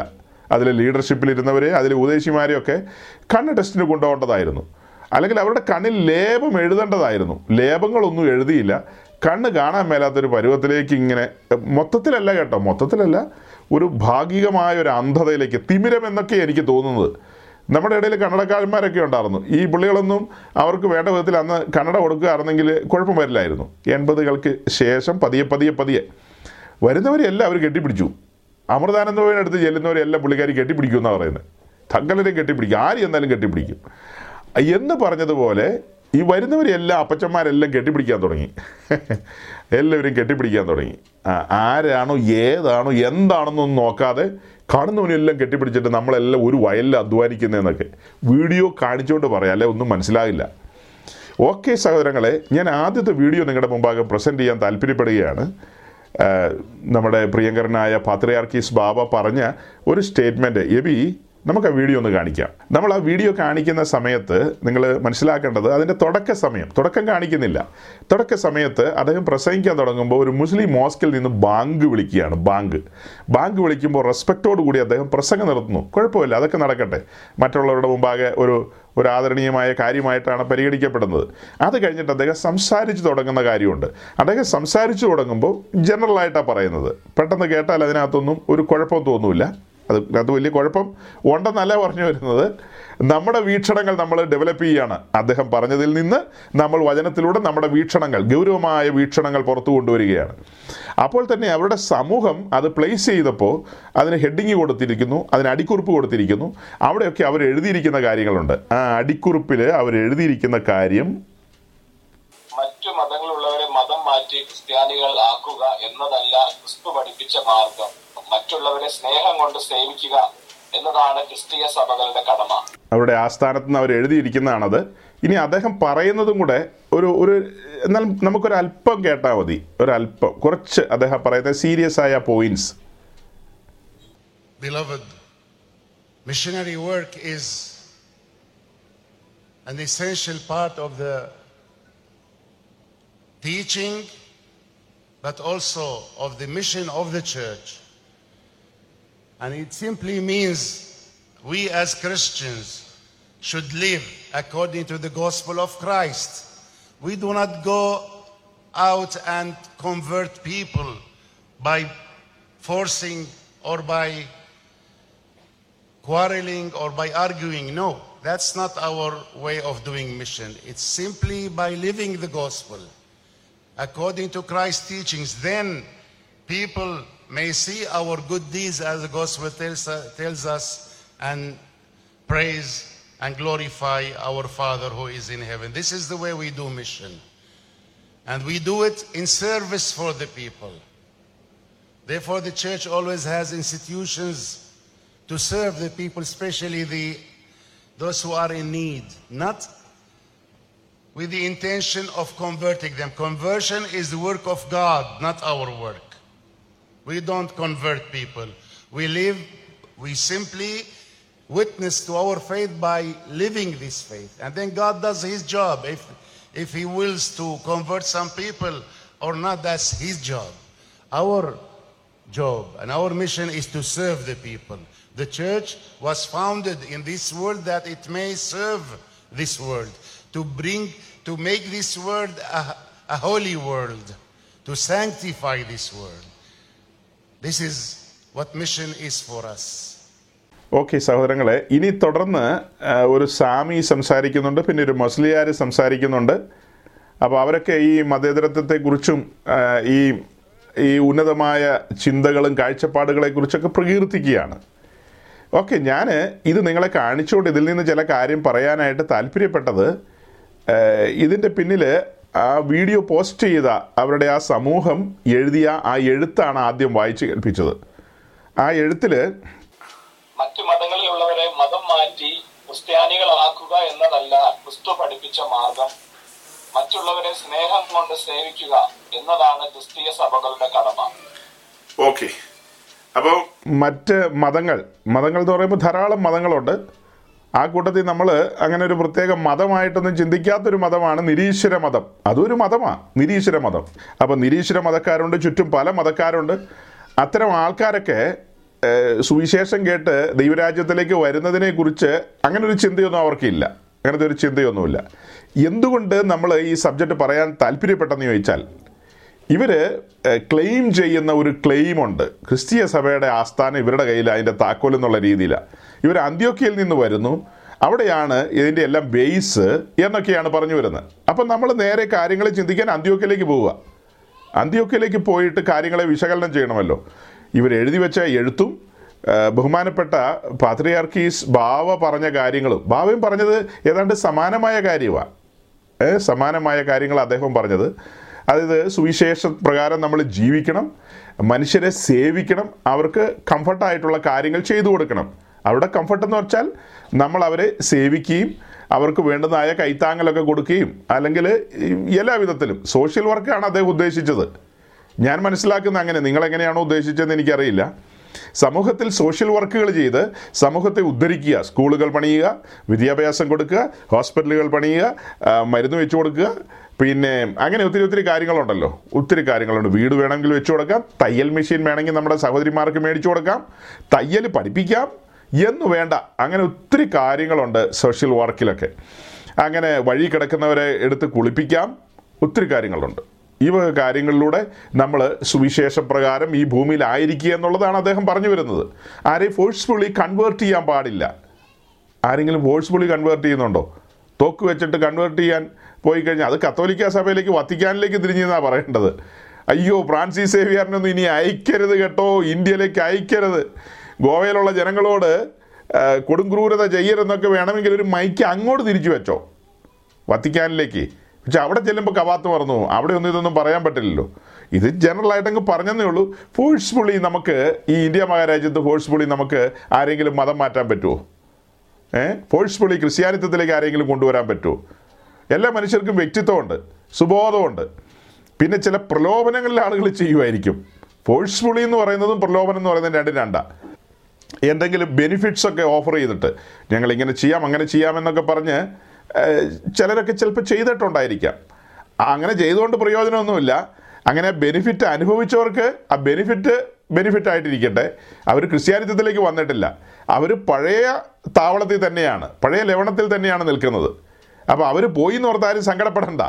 ഏതെങ്കിലും മതത്തിൽപ്പെട്ട ആളുകൾ, നിങ്ങളുടെ കൂട്ടത്തിലുള്ള ആളുകൾ ക്രിസ്ത്യാനിത്വത്തിലേക്ക് പോയി എന്ന് ഓർത്ത് ഒരു മനുഷ്യരും കരയരുത്. ഒരിക്കലും അവർ ക്രിസ്ത്യാനിത്വത്തിൽ വന്നിട്ടില്ല. അവരാ പഴയ മത സംവിധാനത്തിൽ തന്നെയാണ്. എന്തോ ബെനിഫിറ്റ് അവർക്ക് കിട്ടിയെന്ന് മാത്രമേ ഉള്ളൂ. അത് നല്ല കാര്യമാണല്ലോ, ബെനിഫിറ്റ് മേടിച്ച് പോക്കറ്റ് ഇടാം, പഴയ ലൈഫും തന്നെ നയിക്കുകയും ചെയ്യാം. ക്രിസ്ത്യൻ ലൈഫ് നയിക്കണമെന്നുണ്ടെങ്കിൽ വില കൊടുക്കണം, വില കൊടുത്ത് ഇറങ്ങി വരണം. ഞങ്ങൾ അതിനെക്കുറിച്ച് പ്രസംഗിക്കുന്ന മനുഷ്യരാ, ആ കാര്യങ്ങൾ പഠിപ്പിക്കുന്നവരാ. ചുമ്മാ അങ്ങനെ ഓടിക്കേറിയൊന്നും വരാൻ പറ്റത്തില്ല. രക്ഷയിലേക്ക് വരാം, പക്ഷേ ഒരു ക്രിസ്തീയ ജീവിതം മുൻപോട്ട് നയിക്കണമെങ്കിൽ കാര്യങ്ങളെല്ലാം പറഞ്ഞു കേൾക്കുമ്പോൾ അയ്യോ എൻ്റെ പൊന്നെ, നിങ്ങളീ പറയുന്ന പോലെയൊക്കെ ആണെങ്കിൽ ഞങ്ങൾക്ക് ഞങ്ങളുടെ പഴയ സംവിധാനത്തിൽ എന്ത് സ്വാതന്ത്ര്യമാണ്, ഇഷ്ടമുള്ള പോലെ പോവാം, ഇഷ്ടമുള്ള പോലെ വരാം, ഇഷ്ടമുള്ള പോലെ ജീവിക്കാം. ഇവിടെ അങ്ങനെയൊന്നും അല്ല. ആത്മാവിനാൽ നടത്തപ്പെടണമെന്നൊക്കെ പറഞ്ഞു കഴിഞ്ഞാൽ അപ്പോൾ പിന്നെ എനിക്ക് സ്വാതന്ത്ര്യമൊന്നുമില്ലെന്ന് ചോദിക്കും. സമർപ്പിത ജീവിതമാണ് ബ്രദറെ. അപ്പോൾ അതുകൊണ്ട് അത്ര എളുപ്പമല്ല. ഫോഴ്സ്ഫുള്ളിയൊക്കെ എങ്ങനെയാണ് കൊണ്ടുവരുന്നത്? അങ്ങനെ ഫോഴ്സ്ഫുള്ളി ഒന്നും കൊണ്ടുവരാൻ കഴിയില്ല. പിന്നെ ഈ പറഞ്ഞ കാര്യങ്ങളുടെ എല്ലാം ഒരു രത്നച്ചുരുക്കമാണ് ഞാൻ പറയുന്നത്. യേശു ക്രിസ്തുവിൻ്റെ സുവിശേഷം, ആ സുവിശേഷം അനുസരിച്ച് ജീവിക്കുക. അത് നിശ്ചയമായും സുവിശേഷം അനുസരിച്ച് ജീവിക്കണം. പക്ഷേ സുവിശേഷം അറിയിക്കുന്നതിനെക്കുറിച്ച് അദ്ദേഹം ഒന്നും പറയുന്നില്ല. അദ്ദേഹം അദ്ദേഹത്തിൻ്റെ ആ സമൂഹമൊന്നും, എപ്പിസ്കോപ്പൽ സഭകളിൽപ്പെട്ട പ്രമുഖ സഭകളൊന്നും സുവിശേഷം അറിയിക്കുന്നതിനെക്കുറിച്ച് അങ്ങനെയൊന്നും പറയാറില്ല. എന്നാൽ ആ സമൂഹങ്ങളിൽ സുവിശേഷ വിഹിത സഭകളുണ്ട്. മാർത്തോമാ സഭ, പിന്നെ ഇവാഞ്ചലിക്കൽ സഭ, ലൂതറൻ, അങ്ങനെയൊക്കെ പറയുന്ന ഗ്രൂപ്പുകളുണ്ട്, സി എസ് ഐ ഒക്കെ. അവരൊക്കെ സുവിശേഷം അറിയിക്കുന്നതിന് വിരോധമുള്ളവരല്ല. സുവിശേഷം അറിയിക്കുന്നതിന് വിരോധമുള്ളവരല്ല. പിന്നെ ഇപ്പോൾ അവർക്കൊക്കെ അതൊക്കെ ഒരു ചടങ്ങ് മാത്രമായിട്ട് പര്യവസാനിച്ചിരിക്കുന്ന ഒരു കാലമാണ്. എന്തൊക്കെയോ അറിയിക്കുന്നു എന്ന് മാത്രം, അറിയിക്കേണ്ട രീതിയും കാര്യങ്ങൾക്കൊന്നും അനുസരിച്ച് പ്രാധാന്യം കൊടുത്തുകൊണ്ടല്ല അറിയിക്കുന്നതെന്ന് മാത്രം. ഓക്കെ, പറഞ്ഞു വരുന്നത് അന്ത്യോക്യയിൽ നിന്ന് വന്ന ഇദ്ദേഹം പറയുകയാണ്, സുവിശേഷം അനുസരിച്ച് ജീവിച്ചാൽ മതി, മനുഷ്യരെ സേവിക്കുക, അവരെ സഹായിക്കുക, അവർക്ക് ആശ്വാസമായി തീരുക എന്നുള്ളത് മാത്രമുള്ളൂ സുവിശേഷത്തിൻ്റെ പിന്നിലുള്ള പ്രഖ്യാപിത ലക്ഷ്യം. മറ്റ് മതങ്ങളിൽപ്പെട്ട ആളുകളെ അവരെ ക്രിസ്ത്യാനിത്വത്തിലേക്ക് കൊണ്ടുവരുന്നതിനോടൊക്കെയുള്ള വിയോജിപ്പും അവരവിടെ രേഖപ്പെടുത്തിയിട്ടുണ്ട്. നമ്മൾ ഈ അന്ത്യോക്യ സഭയെക്കുറിച്ച് പഠിക്കുമ്പോൾ അപ്പോസ്തല പ്രവൃത്തി പതിനൊന്നാം അധ്യായം ഞാൻ തുറന്നു വെച്ചിരിക്കുന്നത്, ആക്സ് ചാപ്റ്റർ ഇലവൻ. അപ്പോസ്തല പ്രവൃത്തി പതിനൊന്നാം അധ്യായത്തിലേക്ക് നമ്മൾ വരുമ്പോൾ, അതിന് മുൻപുള്ള അധ്യായങ്ങളിൽ നമ്മൾ നോക്കിയാൽ യെരുശലേമിലെ സഭ അതങ്ങനെ ശക്തിയോടെ നിൽക്കുകയാണ്. എന്നാൽ യെരുശലേമിൽ വലിയ ഉപദ്രവങ്ങളുണ്ടായി. സ്തെഫാനോസ് നിമിത്തം വലിയ പ്രശ്നങ്ങൾ അവിടെ ഉണ്ടാകുകയാണല്ലോ. സ്തെഫാനോസിൻ്റെ രക്തസാക്ഷിത്വം, ആ സമയത്ത് സഭ വലിയ പീഡനത്തിലൂടെ കടന്നു പോകേണ്ടി വന്നു.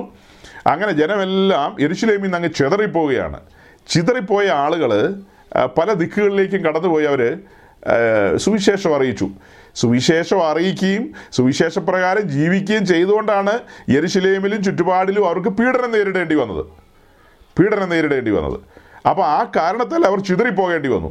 ചിതറിപ്പോയ സ്ഥലത്ത് അവർ മര്യാദയ്ക്കിരിക്കുക വേണ്ടത്. ഇനിയൊരു പീഡനം അനുഭവിക്കാതെ, ഇനിയൊരു ഉപദ്രവം അനുഭവിക്കാതെ ആ പോയ സ്ഥലങ്ങളിൽ എവിടെയെങ്കിലും രഹസ്യമായി പാർക്കുകയാണ് വേണ്ടത്.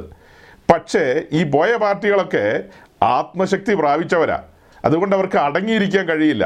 അവരനുഭവിച്ച ആ ആത്മശക്തി, അവരനുഭവിച്ച ആ സൗഭാഗ്യം, ആ സ്വസ്ഥത, സമാധാനം, സന്തോഷം, അതെല്ലാം മറ്റുള്ളവരിലേക്ക് പകരണമെന്നുള്ള തീവ്രമായ വാഞ്ചയിലാണ് ചിതറിപ്പോയിട്ടും ഇവർ സഞ്ചരിച്ച് സുവിശേഷം അറിയിക്കുന്നത് ഇവർ സുവിശേഷം അറിയിക്കുന്നത് അങ്ങനെ പശ്ചാത്തലം നിങ്ങൾക്ക് മനസ്സിലാകാൻ വേണ്ടിയാണ് ഇത്രയും പറഞ്ഞത്.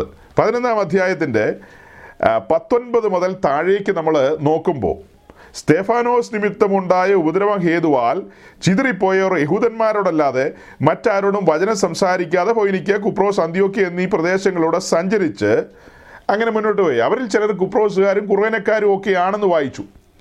അപ്പോൾ അങ്ങനെ ഈ സഞ്ചരിച്ചു വരുന്ന സമയത്ത് അതുവരെ യെരുശലേമിലായിരുന്നു കാര്യങ്ങളുടെ ചുക്കാനിരിക്കുന്നത്. ഇപ്പോൾ യെരുശലേമിൽ നിന്നും വിശുദ്ധന്മാർ ചിതറിപ്പോയിരിക്കുകയാണ്. അപ്പോൾ തന്നെ അപ്പോസ്തലന്മാരാരും യെരുശലേമിൽ നിന്നും പോയിട്ടില്ല, അവരെല്ലാം യെരുശലേമിൽ തന്നെയാണ്. അവരെങ്ങും പോയിട്ടില്ല, അവർ അവിടെ തന്നെയുണ്ട്. ബാക്കിയുള്ളവരാണ് ചിതറിപ്പോയത്. അങ്ങനെ ചിതറിപ്പോയവർ സഞ്ചരിച്ച് സഞ്ചരിച്ച് അവർ അന്ത്യോക്യയോളം എത്തി, അവർ അന്ത്യോക്യ വരെ എത്തി. അപ്പോൾ അതിൻ്റെ ഇരുപതാം വാക്യം നമുക്കൊന്ന് വായിക്കാം. ഷീജി പാസ്റ്റർ ഇരുപതാം വാക്യം ഒന്ന് വായിക്കാം. Verse twenty. അവരിൽ ചിലർ കുപ്രോസുകാരും കുറേനക്കാരുമായിരുന്നു. അവർ അന്ത്യോക്യയിലെത്തിയ ശേഷം യവനന്മാരോടും കർത്താവായ യേശുവിനെ കുറിച്ചുള്ള സുവിശേഷം അറിയിച്ചു. ഇരുപത് വാക്യത്തിലേക്ക് നമ്മൾ വരുമ്പോൾ കാണുന്നത്, ഈ ചിതറിപ്പോയ ആൾക്കാർ അന്ത്യോക്യയിൽ എത്തിയ ശേഷം, അതുവരെ അവർ യഹൂദന്മാരോടാണ് സംസാരിച്ചു പോയത്. ഇവിടെ വന്നപ്പോൾ യഹൂദന്മാരോടും യവനന്മാരോടും, മീൻസ് ജെന്റൈൽസിനോട്, അതായത് ഇസ്രായേൽ പൗരതയോട് ബന്ധമില്ലാത്ത ബാക്കി എല്ലാ ആളുകളെയും കോമൺ ആയിട്ട് വിളിക്കുന്നതാണ് വിജാതീയരെന്നുള്ള പേരിൽ. അവരെന്തെങ്കിലും മോശക്കാരായതുകൊണ്ടല്ല, ആ ജാതിയുമായിട്ട് ചേർച്ചയില്ലാത്ത മറ്റ് ജാതികൾ, അത്തരക്കാരായ ആളുകൾ, ആ ആളുകളോടും ഇവർ സുവിശേഷം അറിയിച്ചു. അതായത് മറ്റ് മതസംവിധാനങ്ങളിലുള്ള ആൾക്കാരാണ് അവർ. ആ കാലഘട്ടത്തിൽ അവിടെ പലവിധമായ മതങ്ങളുണ്ട്. പലവിധമായ മതങ്ങളും ദേവീദേവന്മാരും എന്തെല്ലാം കാര്യങ്ങളാണ് ഉള്ളത്. അവരോടൊക്കെ ഇവർ സുവിശേഷം അറിയിച്ചു. അങ്ങനെ സുവിശേഷം അറിയിച്ച് യഹൂദന്മാരുടെ ഇടയിൽ നിന്നും ഈ ഔട്ട്സൈഡേഴ്സിൻ്റെ ഇടയിൽ നിന്നും ഒക്കെ വിശ്വാസത്തിലേക്ക് വന്ന ആളുകൾ ഒരുമിച്ച് കൂടി ദൈവത്തെ സ്തുതിക്കാനും പ്രാർത്ഥിക്കാനും ആരാധിക്കുവാനും ആരംഭിച്ചു. അങ്ങനെ രൂപം കൊണ്ട ചർച്ചാണ് അന്ത്യോക്യയിലെ സഭയെന്ന് പറയുന്നത്, അല്ലേ? അങ്ങനെയല്ലേ അന്ത്യോക്യയിലെ സഭ രൂപം കൊണ്ടത്? അന്ത്യോക്യയിലെ സഭ എങ്ങനെ രൂപം കൊണ്ടെന്ന് ഞാൻ ഈ അടുത്തിടയ്ക്ക് എൻ്റെ സഞ്ചാരങ്ങളിൽ ചില സഹോദരങ്ങളോട് ചോദിച്ചു. ഒത്തിരി കാലമായിട്ട് വചനം കേൾക്കുന്ന ആളുകളാണ്. അപ്പോൾ എല്ലാവരും തലയൊറിഞ്ഞു. അങ്ങനെ ചൊറിഞ്ഞുകൊണ്ടിരുന്നു അല്ല എല്ലാവരും ഏ അങ്ങനെ ചുമ്മാ ചൊറിഞ്ഞുകൊണ്ടിരുന്നു. എത്രയോ വട്ടം ഇതൊക്കെ പ്രസംഗത്തിൽ പറഞ്ഞിരിക്കുന്ന കാര്യമാണ്. ഇതൊക്കെ ഏത് രാത്രിയിൽ കുലുക്കി വിളിച്ചാലും ഒരു ഒരു വീഡിയോ സ്ക്രീനിൽ കാര്യങ്ങൾ കാണുന്നത് പോലെ ഈ പ്രോംപ്റ്ററിൽ നോക്കിക്കൊണ്ട് വാർത്ത വായിക്കുന്നവർ വായിക്കുമല്ലോ. നമ്മൾ നോക്കുമ്പോൾ ഇവർ ഇങ്ങനെ ഇരുന്ന് വായിച്ചുകൊണ്ടിരിക്കുക. പക്ഷെ അവരുടെ മുമ്പിൽ ഒരു സൂത്രം ഇരിപ്പുണ്ട്, അത് നോക്കിക്കൊണ്ട് അവർ വായിക്കുന്നത്. എന്ന് പറഞ്ഞതുപോലെ പറയാൻ പ്രാപ്തരാകണം നമ്മുടെ സഹോദരങ്ങളൊക്കെ, അല്ലേ? ഈ പതിനൊന്നാം അധ്യായത്തിൻ്റെ പുറകിലേക്കുള്ള അധ്യായങ്ങൾ അതിനെ ഓടിച്ച് നമ്മുടെ ഉള്ളിലേക്ക് കൊണ്ടുവരണം. യെരുശലേമിൽ സഭ ആരംഭിക്കുന്നതും പിന്നീട് ഓരോരോ ഇൻസിഡൻസ്, സ്തേഫാനോസ് നിമിത്തം ഉണ്ടായ ഉപദ്രവം, അങ്ങനെ അങ്ങനെയുള്ള കാര്യങ്ങളെല്ലാം പറഞ്ഞു വന്നിട്ട് പിന്നീട് നമ്മളങ്ങ് പറയണം പുസ്തകമൊന്നും തുറന്നു നോക്കണ്ട, ഈ പതിനൊന്നാം അധ്യായത്തിലുണ്ട് വാക്യം പോലും അറിഞ്ഞില്ലെങ്കിൽ സാരമില്ല, ഇങ്ങനെ അങ്ങ് പറയണം. അവിടെ കടന്നു വന്നവർ യഹൂദന്മാരോട് യവനന്മാരോടൊക്കെ സുവിശേഷം അറിയിച്ചു. അങ്ങനെ സകല ആളുകളും സുവിശേഷം കേൾക്കാനിടയായി. അതിൽ കുറേ പേര് പ്രതികരിച്ചു. അവർ ആ സുവിശേഷത്തിനനുസരിച്ച് മുൻപോട്ട് ചുവടുകൾ വെച്ചു. അങ്ങനെ അവിടെ ആരംഭിക്കപ്പെട്ട സഭയാണ് അന്ത്യോക്യയിലെ സഭ. ആ സഭയുടെ പ്രത്യേകത തൊട്ടടുത്ത അധ്യായത്തിലുണ്ട്, പതിമൂന്നാം അധ്യായത്തിൽ. ആ സഭ പ്രാർത്ഥിക്കുന്ന സഭയാണ്, ആരാധിക്കുന്ന സഭയാണ്, പിന്നെ ഉപവസിക്കുന്ന സഭയാണ് അന്ത്യോക്യയിലെ സഭ. അന്ത്യോക്യൻ വിശ്വാസം നീനാൾ വാഴട്ടെ, അങ്ങനെയല്ലേ പറയുന്നത്? അങ്ങനെയൊക്കെയാണ് പറയുന്നത്. എനിക്ക് അടുപ്പമുള്ള ചില സഹോദരന്മാർ അങ്ങനെ പറഞ്ഞു നടന്നതാണ്. എല്ലാവരും സൂചിച്ചേട്ടം കേട്ട് ആ ബന്ധങ്ങളൊക്കെ നീനാൾ വാഴട്ടെ എന്നുള്ളതൊക്കെ മാറിയിട്ട് കർത്താവുമായിട്ടുള്ള ബന്ധത്തിലേക്ക് വന്ന് ഞാനങ്ങ് ഓർത്തുപോയി. അവർ വിളിച്ച മുദ്രാവാക്യേ അതെൻ്റെ ഉള്ളിൽ കിടന്ന് കത്തി. ഭയങ്കര ആവേശത്തിലാണ് വിളിച്ചത്. ആവേശത്തിൽ വിളിച്ച് വിളിച്ച് പോയതിനോട് നമ്മൾ സുവിശേഷം പറഞ്ഞു. സുവിശേഷം അവനെ പിടിച്ചെന്നേ, അന്ത്യോക്യയിലെ യവനന്മാരെ യഹൂദന്മാരെയും പിടിച്ചതുപോലെ ഈ മലയാളക്കരയിൽ അന്ത്യോക്യയാണെ കട്ടായം അമ്മയെ കണ്ടു മരിക്കില്ല, അങ്ങനെ എന്നിട്ടൊക്കെ അവരുടെ അവരോ മറ്റേ പാർട്ടികളോടുള്ള അവരെ ഭീഷണിപ്പെടുത്തുന്ന മുദ്രാവാക്യങ്ങൾ അതൊക്കെ ശരിയാക്കി കളയുമെന്നാണ് പറയുന്നത്. ശരിയാക്കി കളയും, നിന്നെയൊന്നും വീട്ടിൽ തിരിച്ചു വിടില്ലെന്നാണ് പറയുന്നത്. അന്ത്യോക്യൻ വിശ്വാസ സംരക്ഷണ സമിതി എന്നൊക്കെ പറഞ്ഞ് എന്തു ആകട്ടെ, നമ്മൾ പറഞ്ഞു വരുന്നത് എന്താ? അന്ത്യോക്യയിലെ സഭയുടെ ക്വാളിറ്റിയെ പറയുന്നത്. ആ സഭ ഉപവസിക്കുന്ന സഭയാണ്, പ്രാർത്ഥിക്കുന്ന സഭയാണ്.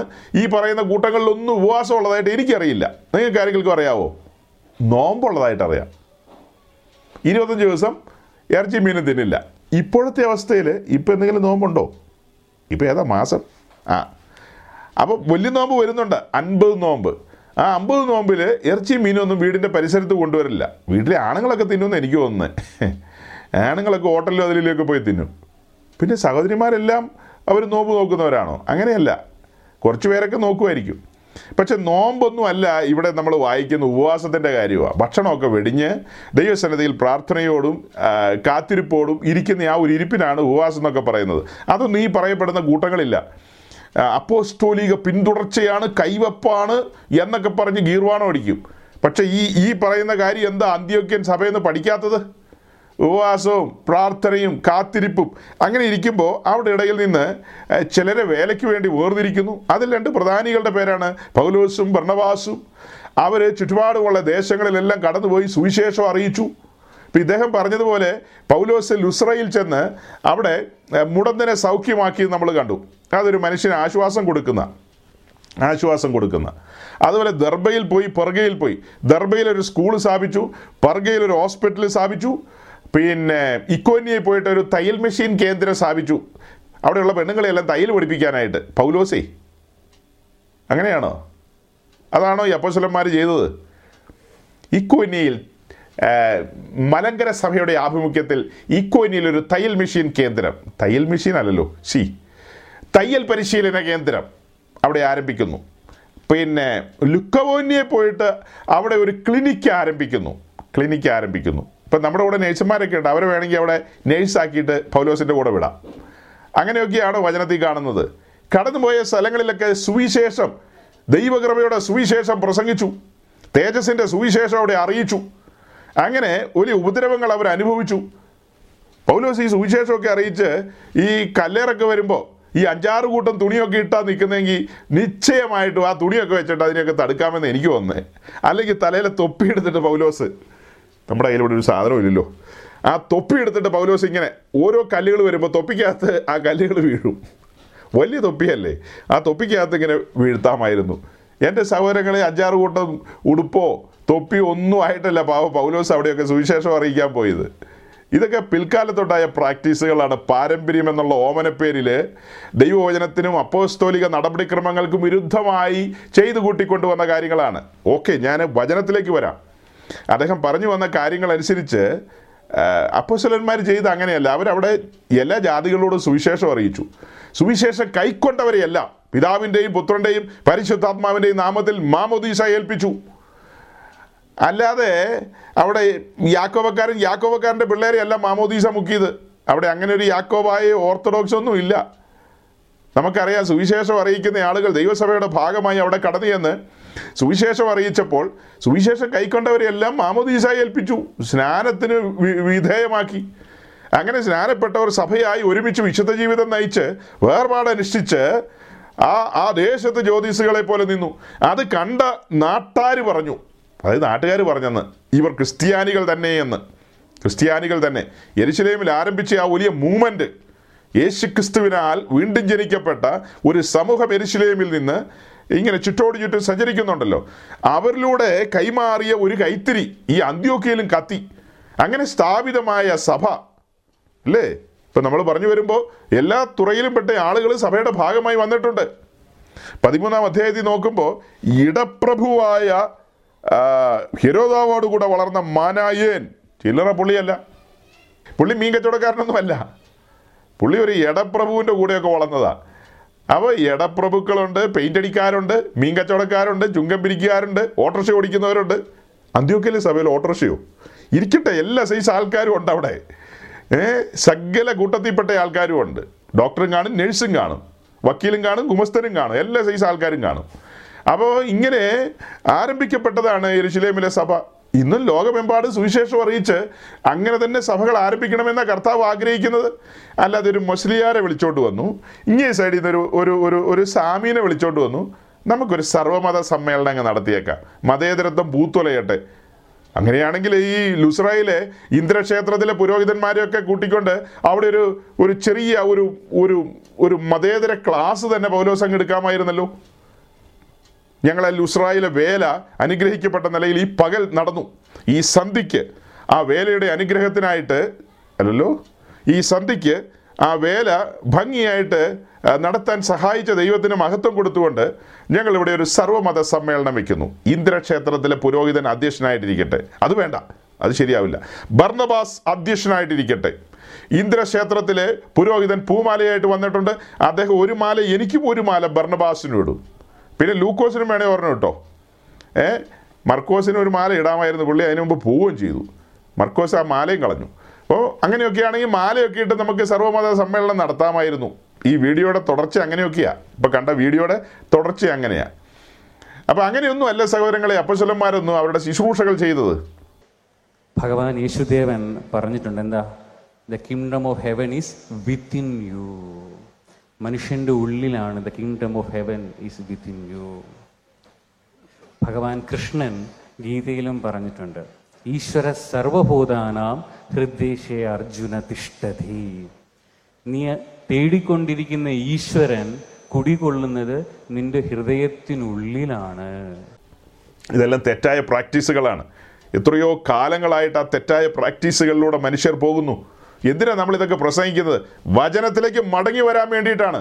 സത്യവചനത്തിലേക്ക് മടങ്ങി വരിക, അപ്പോസ്തോലിക ചൂടുവെപ്പുകളിലൂടെ നടക്കുക. കണ്ണു തുറന്ന് വായിക്കാൻ മേലെ പെന്തിക്കോസ് പാസ്റ്റർ പ്രസംഗിച്ചതിനൊപ്പം അത് കേട്ടിട്ട് അങ്ങനെ തന്നെയൊന്നും ആരും ചാടണ്ട. സ്വന്തം കണ്ണുകൊണ്ട് നമുക്ക് വായിക്കാമല്ലോ. പൊരുളൊന്ന് തിരിച്ചു തരുന്നതല്ലേ ഉള്ളൂ, ചിന്താമണ്ഡലത്തെ ഒന്ന് തൊട്ടുണർത്തുന്നതേ ഉള്ളൂ. നമ്മൾ നമ്മളിപ്പോൾ ചെയ്യുന്നത് എന്താ? കേൾവിക്കാരുടെ ചിന്താമണ്ഡലത്തെ ഒന്ന് തൊട്ടുണർത്തുന്നു. ഈ പോകുന്ന പോക്കെന്ന് പറയുന്നത് ശരിയായ പോക്കല്ലെന്നായി പറയുന്നത്, ശരിയായ പോക്കല്ല. പിന്നീട് അദ്ദേഹം പറഞ്ഞു മറ്റുള്ളവരോട് കോറൽ ചെയ്യുന്ന കാര്യം, അത് വഴക്കിടുന്ന കാര്യം. നമ്മളാരും വഴക്കിടാൻ പോകാറില്ല. വാദപ്രതിവാദങ്ങളെക്കുറിച്ച് വാദപ്രതിവാദത്തിൻ്റെ ആവശ്യമില്ല, വഴക്കിൻ്റെ ആവശ്യമില്ല. മറ്റാളുകളോട്, അതായത് എല്ലാവരോടും, ബാങ്ക് വിളിക്കുമ്പോൾ അദ്ദേഹം മിണ്ടാതെ നിന്നല്ലോ, അതുപോലെ എല്ലാ കാര്യങ്ങളോടും സഹകരിക്കുക. അമ്പലത്തിലെ കാര്യങ്ങളോട് സഹകരിക്കുക. എനിക്കറിയാവുന്ന ഒത്തിരി പള്ളികളുണ്ട്. ആ പള്ളികളൊക്കെ ആയിട്ട് ബന്ധപ്പെട്ട് ഈ മതേതരത്വം ഇങ്ങനെ പൂത്തുലഞ്ഞ് നിൽപ്പുണ്ട്. ഇപ്പം ഞങ്ങളുടെ നാട്ടിൽ എറണാകുളം ജില്ലയിൽ ഇങ്ങനെ ശാന്തമായി ഒഴുകിപ്പോകുന്നൊരു വലിയ നദിയുണ്ട്, പെരിയാർ എന്ന് പറയും. ആ പെരിയാറിൻ്റെ കരയിലുള്ള ഒരു ഒരു ചെറിയ പട്ടണമാണ് കാലടി. അതിൻ്റെ തൊട്ടടുത്തൊരു സ്ഥലമുണ്ട് കാഞ്ഞൂർ എന്ന് പറയും. അവിടെ ഒരു ഒരു എയ്റ്റി പെർസെൻറ്റ് കാത്തലിക്സാണ്, ഒരു ട്വൻറ്റി പെർസെൻറ്റ് ഹിന്ദുക്കൾ കാണും. കുറച്ചുകൂടെ മുന്നോട്ട് പോയി കഴിഞ്ഞാൽ ഹിന്ദുക്കളായ സഹോദരങ്ങൾ കൂടുതലുണ്ട്. ഏതാണ്ട് കട്ടയ്ക്ക് കട്ട ഒപ്പത്തിനൊപ്പം നിൽക്കും കാത്തലിക് സമൂഹം. ഈ രണ്ട് കൂട്ടരും ഉള്ളൂ അവിടെ. പിന്നെ അതിൻ്റെ ചില ചില തുരുത്തുകളിൽ മുസ്ലിം സമൂഹങ്ങളുണ്ട്, ചില ചില തുരുത്തുകളിൽ. പെന്തിക്കോസിനൊക്കെ അവർ കേട്ടിട്ടുണ്ടെന്ന് നമ്പരാൻ മാത്രം അറിയാം. മർത്തോമ, ഓർത്തഡോക്സ്, ഇതൊന്നും ആ നാട്ടുകാർ കേട്ടിട്ടുണ്ടാവില്ല. കാരണം അവരങ്ങനെ ഹൺഡ്രഡ് പെർസെൻറ്റ് കാത്തലിക് ലോകത്ത് നിൽക്കുകയാണ്. വളരെ പ്രസിദ്ധമായ പള്ളിയാണ് കാഞ്ഞൂരിലെ സെബസ്ത്യാനോസ് പുണ്യവാളൻ. അത് അങ്ങനെ പറഞ്ഞാൽ ഒക്കില്ലല്ലോ. വിളിച്ചാൽ വിളി കേൾക്കുന്ന കാഞ്ഞൂർ പുണ്യവാളൻ എന്ന് പറയണം. അതാണ് അതിൻ്റെ കറക്റ്റ് ടൈറ്റിൽ. വിളിച്ചു വിളി കേട്ട കാഞ്ഞൂർ പുണ്യവാളൻ. അങ്ങനെയാണ്. ഒരു കാലിക്കാരൻ എവിടെ എങ്ങനെ ഉണ്ടോ? ഇല്ല. വിളിച്ചു വിളി കേട്ട കാഞ്ഞൂർ പുണ്യവാളൻ. അങ്ങനെ ഭയങ്കരമാണ്. അമ്പെഴുന്നള്ളിപ്പും പരിപാടിയൊക്കെ ഭയങ്കരമായിട്ട് നടക്കുന്ന സ്ഥലമാണ്. അവിടെ നിന്നൊരു പത്ത് പതിനഞ്ച് കിലോമീറ്റർ, അത്രയൊന്നും ഇല്ലെന്ന് തോന്നുന്നു, ഒരു പത്ത് കിലോമീറ്റർ അപ്പുറം പുതിയേടം എന്ന് പറയുന്നൊരു ഒരു സ്ഥലമുണ്ട്. അതായത് ഈ പെരിയാറിൻ്റെ സൈഡിൽ തന്നെയാണ്. അവിടെ കൊച്ചി രാജാവിൻ്റെ കോട്ടയും വേനൽക്കാല വസതിയും എല്ലാം ഉള്ളതാണ്. അവിടെയാണ് പുതിയേടം അമ്മയുള്ളത്, പുതിയേടത്തെ അമ്പലം. അത് കൊച്ചി രാജവംശവുമായി ബന്ധപ്പെട്ട വലിയ പുരാതനമായ ക്ഷേത്രമാണ്, വളരെ പുരാതനമായ ക്ഷേത്രമാണ്. അവിടുന്ന് കുറേയും കൂടെ പോകുമ്പോൾ വേറൊരു പ്രസിദ്ധമായ ക്ഷേത്രമുണ്ട്, തിരുവൈരാണിക്കുളം ക്ഷേത്രം. ക്ഷേത്രത്തിൻ്റെ കാര്യമാണോ പ്രസംഗത്തിൽ പറയുന്നത്? അതേ സഹോദരങ്ങളെ, കാര്യങ്ങളിങ്ങനെ പറഞ്ഞു വരുമ്പോൾ കാഞ്ഞൂർ പെരുന്നാളിന്, അവിടുത്തെ തിരുനാളിനോടുള്ള ബന്ധത്തിൽ സെപ്റ്റംബർ മാസമാണ്, സെപ്റ്റംബർ മാസമുള്ള ആ തിരുനാളിന് അവിടുത്തെ റാസ ഇങ്ങനെ എഴുന്നള്ളി വന്നാൽ ഇവിടം വരെ പോകുന്ന അറിയാവോ? പുതിയേടത്തെ അമ്പലം വരെ പോകും. പുതിയേടത്ത് അമ്പലത്തിൽ എന്നിട്ടാണ് യു ടേൺ എടുക്കുന്നത്. ചായയും കാപ്പിയൊക്കെ കുടിക്കുമായിരിക്കും അവിടെ നിന്ന്. അങ്ങനെ ചായയും കാപ്പിയൊക്കെ കുടിച്ച് അവരും ഇതിന് ഉള്ള പൂമാലയൊക്കെ ഇടുവോ ഏതാണ്ടൊക്കെ അവരും കാട്ടിക്കൂട്ടും അമ്പലത്തിലുള്ളവരിറങ്ങി വന്ന്. അത് കഴിഞ്ഞിട്ട് പിന്നെ ഈ അമ്പലത്തിൻ്റെ ഉത്സവം, അമ്പലത്തിൻ്റെ ഉത്സവത്തിന് അത് ഇങ്ങനെ മാർച്ച് ചെയ്ത് മാർച്ച് ചെയ്ത് അതിന് മാർച്ച് ചെയ്യാന്നല്ലോ പറയുന്നത്. ആ അതിൻ്റെ ആ എഴുന്നള്ളിപ്പ് പ്രദക്ഷിണം എഴുന്നള്ളി എഴുന്നള്ളി വരുന്നത് കാഞ്ഞൂർ പള്ളി വരെയാണ്. അവിടെ വന്നിട്ട് ചായയും കാപ്പിയൊക്കെ കുടിച്ച് യു ടേൺ എടുത്ത് തിരിച്ചിങ്ങോട്ട് പോകും. ഒരിക്കലും ഒരു സംഭവം ഉണ്ടായി അവിടെ. ഈ ഭഗവതി അതിനകത്തുനിന്ന് പുറത്തുപോയി. അവർ വലിയ പ്രശ്നം വെച്ചു. ആറേഴ് ലക്ഷം രൂപ അതിന് ചിലവായി എന്നാണ് പറയുന്നത്. പ്രശ്നമൊക്കെ വെച്ച് തെളിഞ്ഞു. പ്രശ്നത്തിൽ തെളിഞ്ഞപ്പോൾ ഭഗവതി ഇവിടെ നിന്ന് പോയി. കാഞ്ഞൂർ പള്ളിയുടെ മുമ്പിൽ ഒരു കടപ്പ്ളാവുണ്ട്. അങ്ങനെ ഒരു സാധനമുണ്ട്, കടപ്പ്ളാവ് എന്ന് പറയും. ഇങ്ങനെ ഉരുണ്ടിരിക്കുന്ന ഒരു സാധനം, അതാണ് കടപ്പ്ളാവ്. കടപ്പ്ളാവിൽ കടച്ചക്കയുണ്ടല്ലോ, അപ്പോൾ ആ കടപ്പ്ളാവിലാണ് പുള്ളിക്കാരി ഇരിക്കുന്നത്. പ്രശ്നത്തിൽ അത് തെളിഞ്ഞു. അങ്ങനെ അവിടെ നിന്ന് ആവാഹിച്ച് വലിയ കഷ്ടപ്പാടായിപ്പോയി. അപ്പോൾ പുള്ളിക്കാരി പറയുന്നുണ്ട്, ഞാൻ എൻ്റെ ആങ്ങളുടെ അടുക്കിലാണ് വന്നിരിക്കുന്നത്, ഒരു കാരണവശാലും വരില്ലെന്ന്.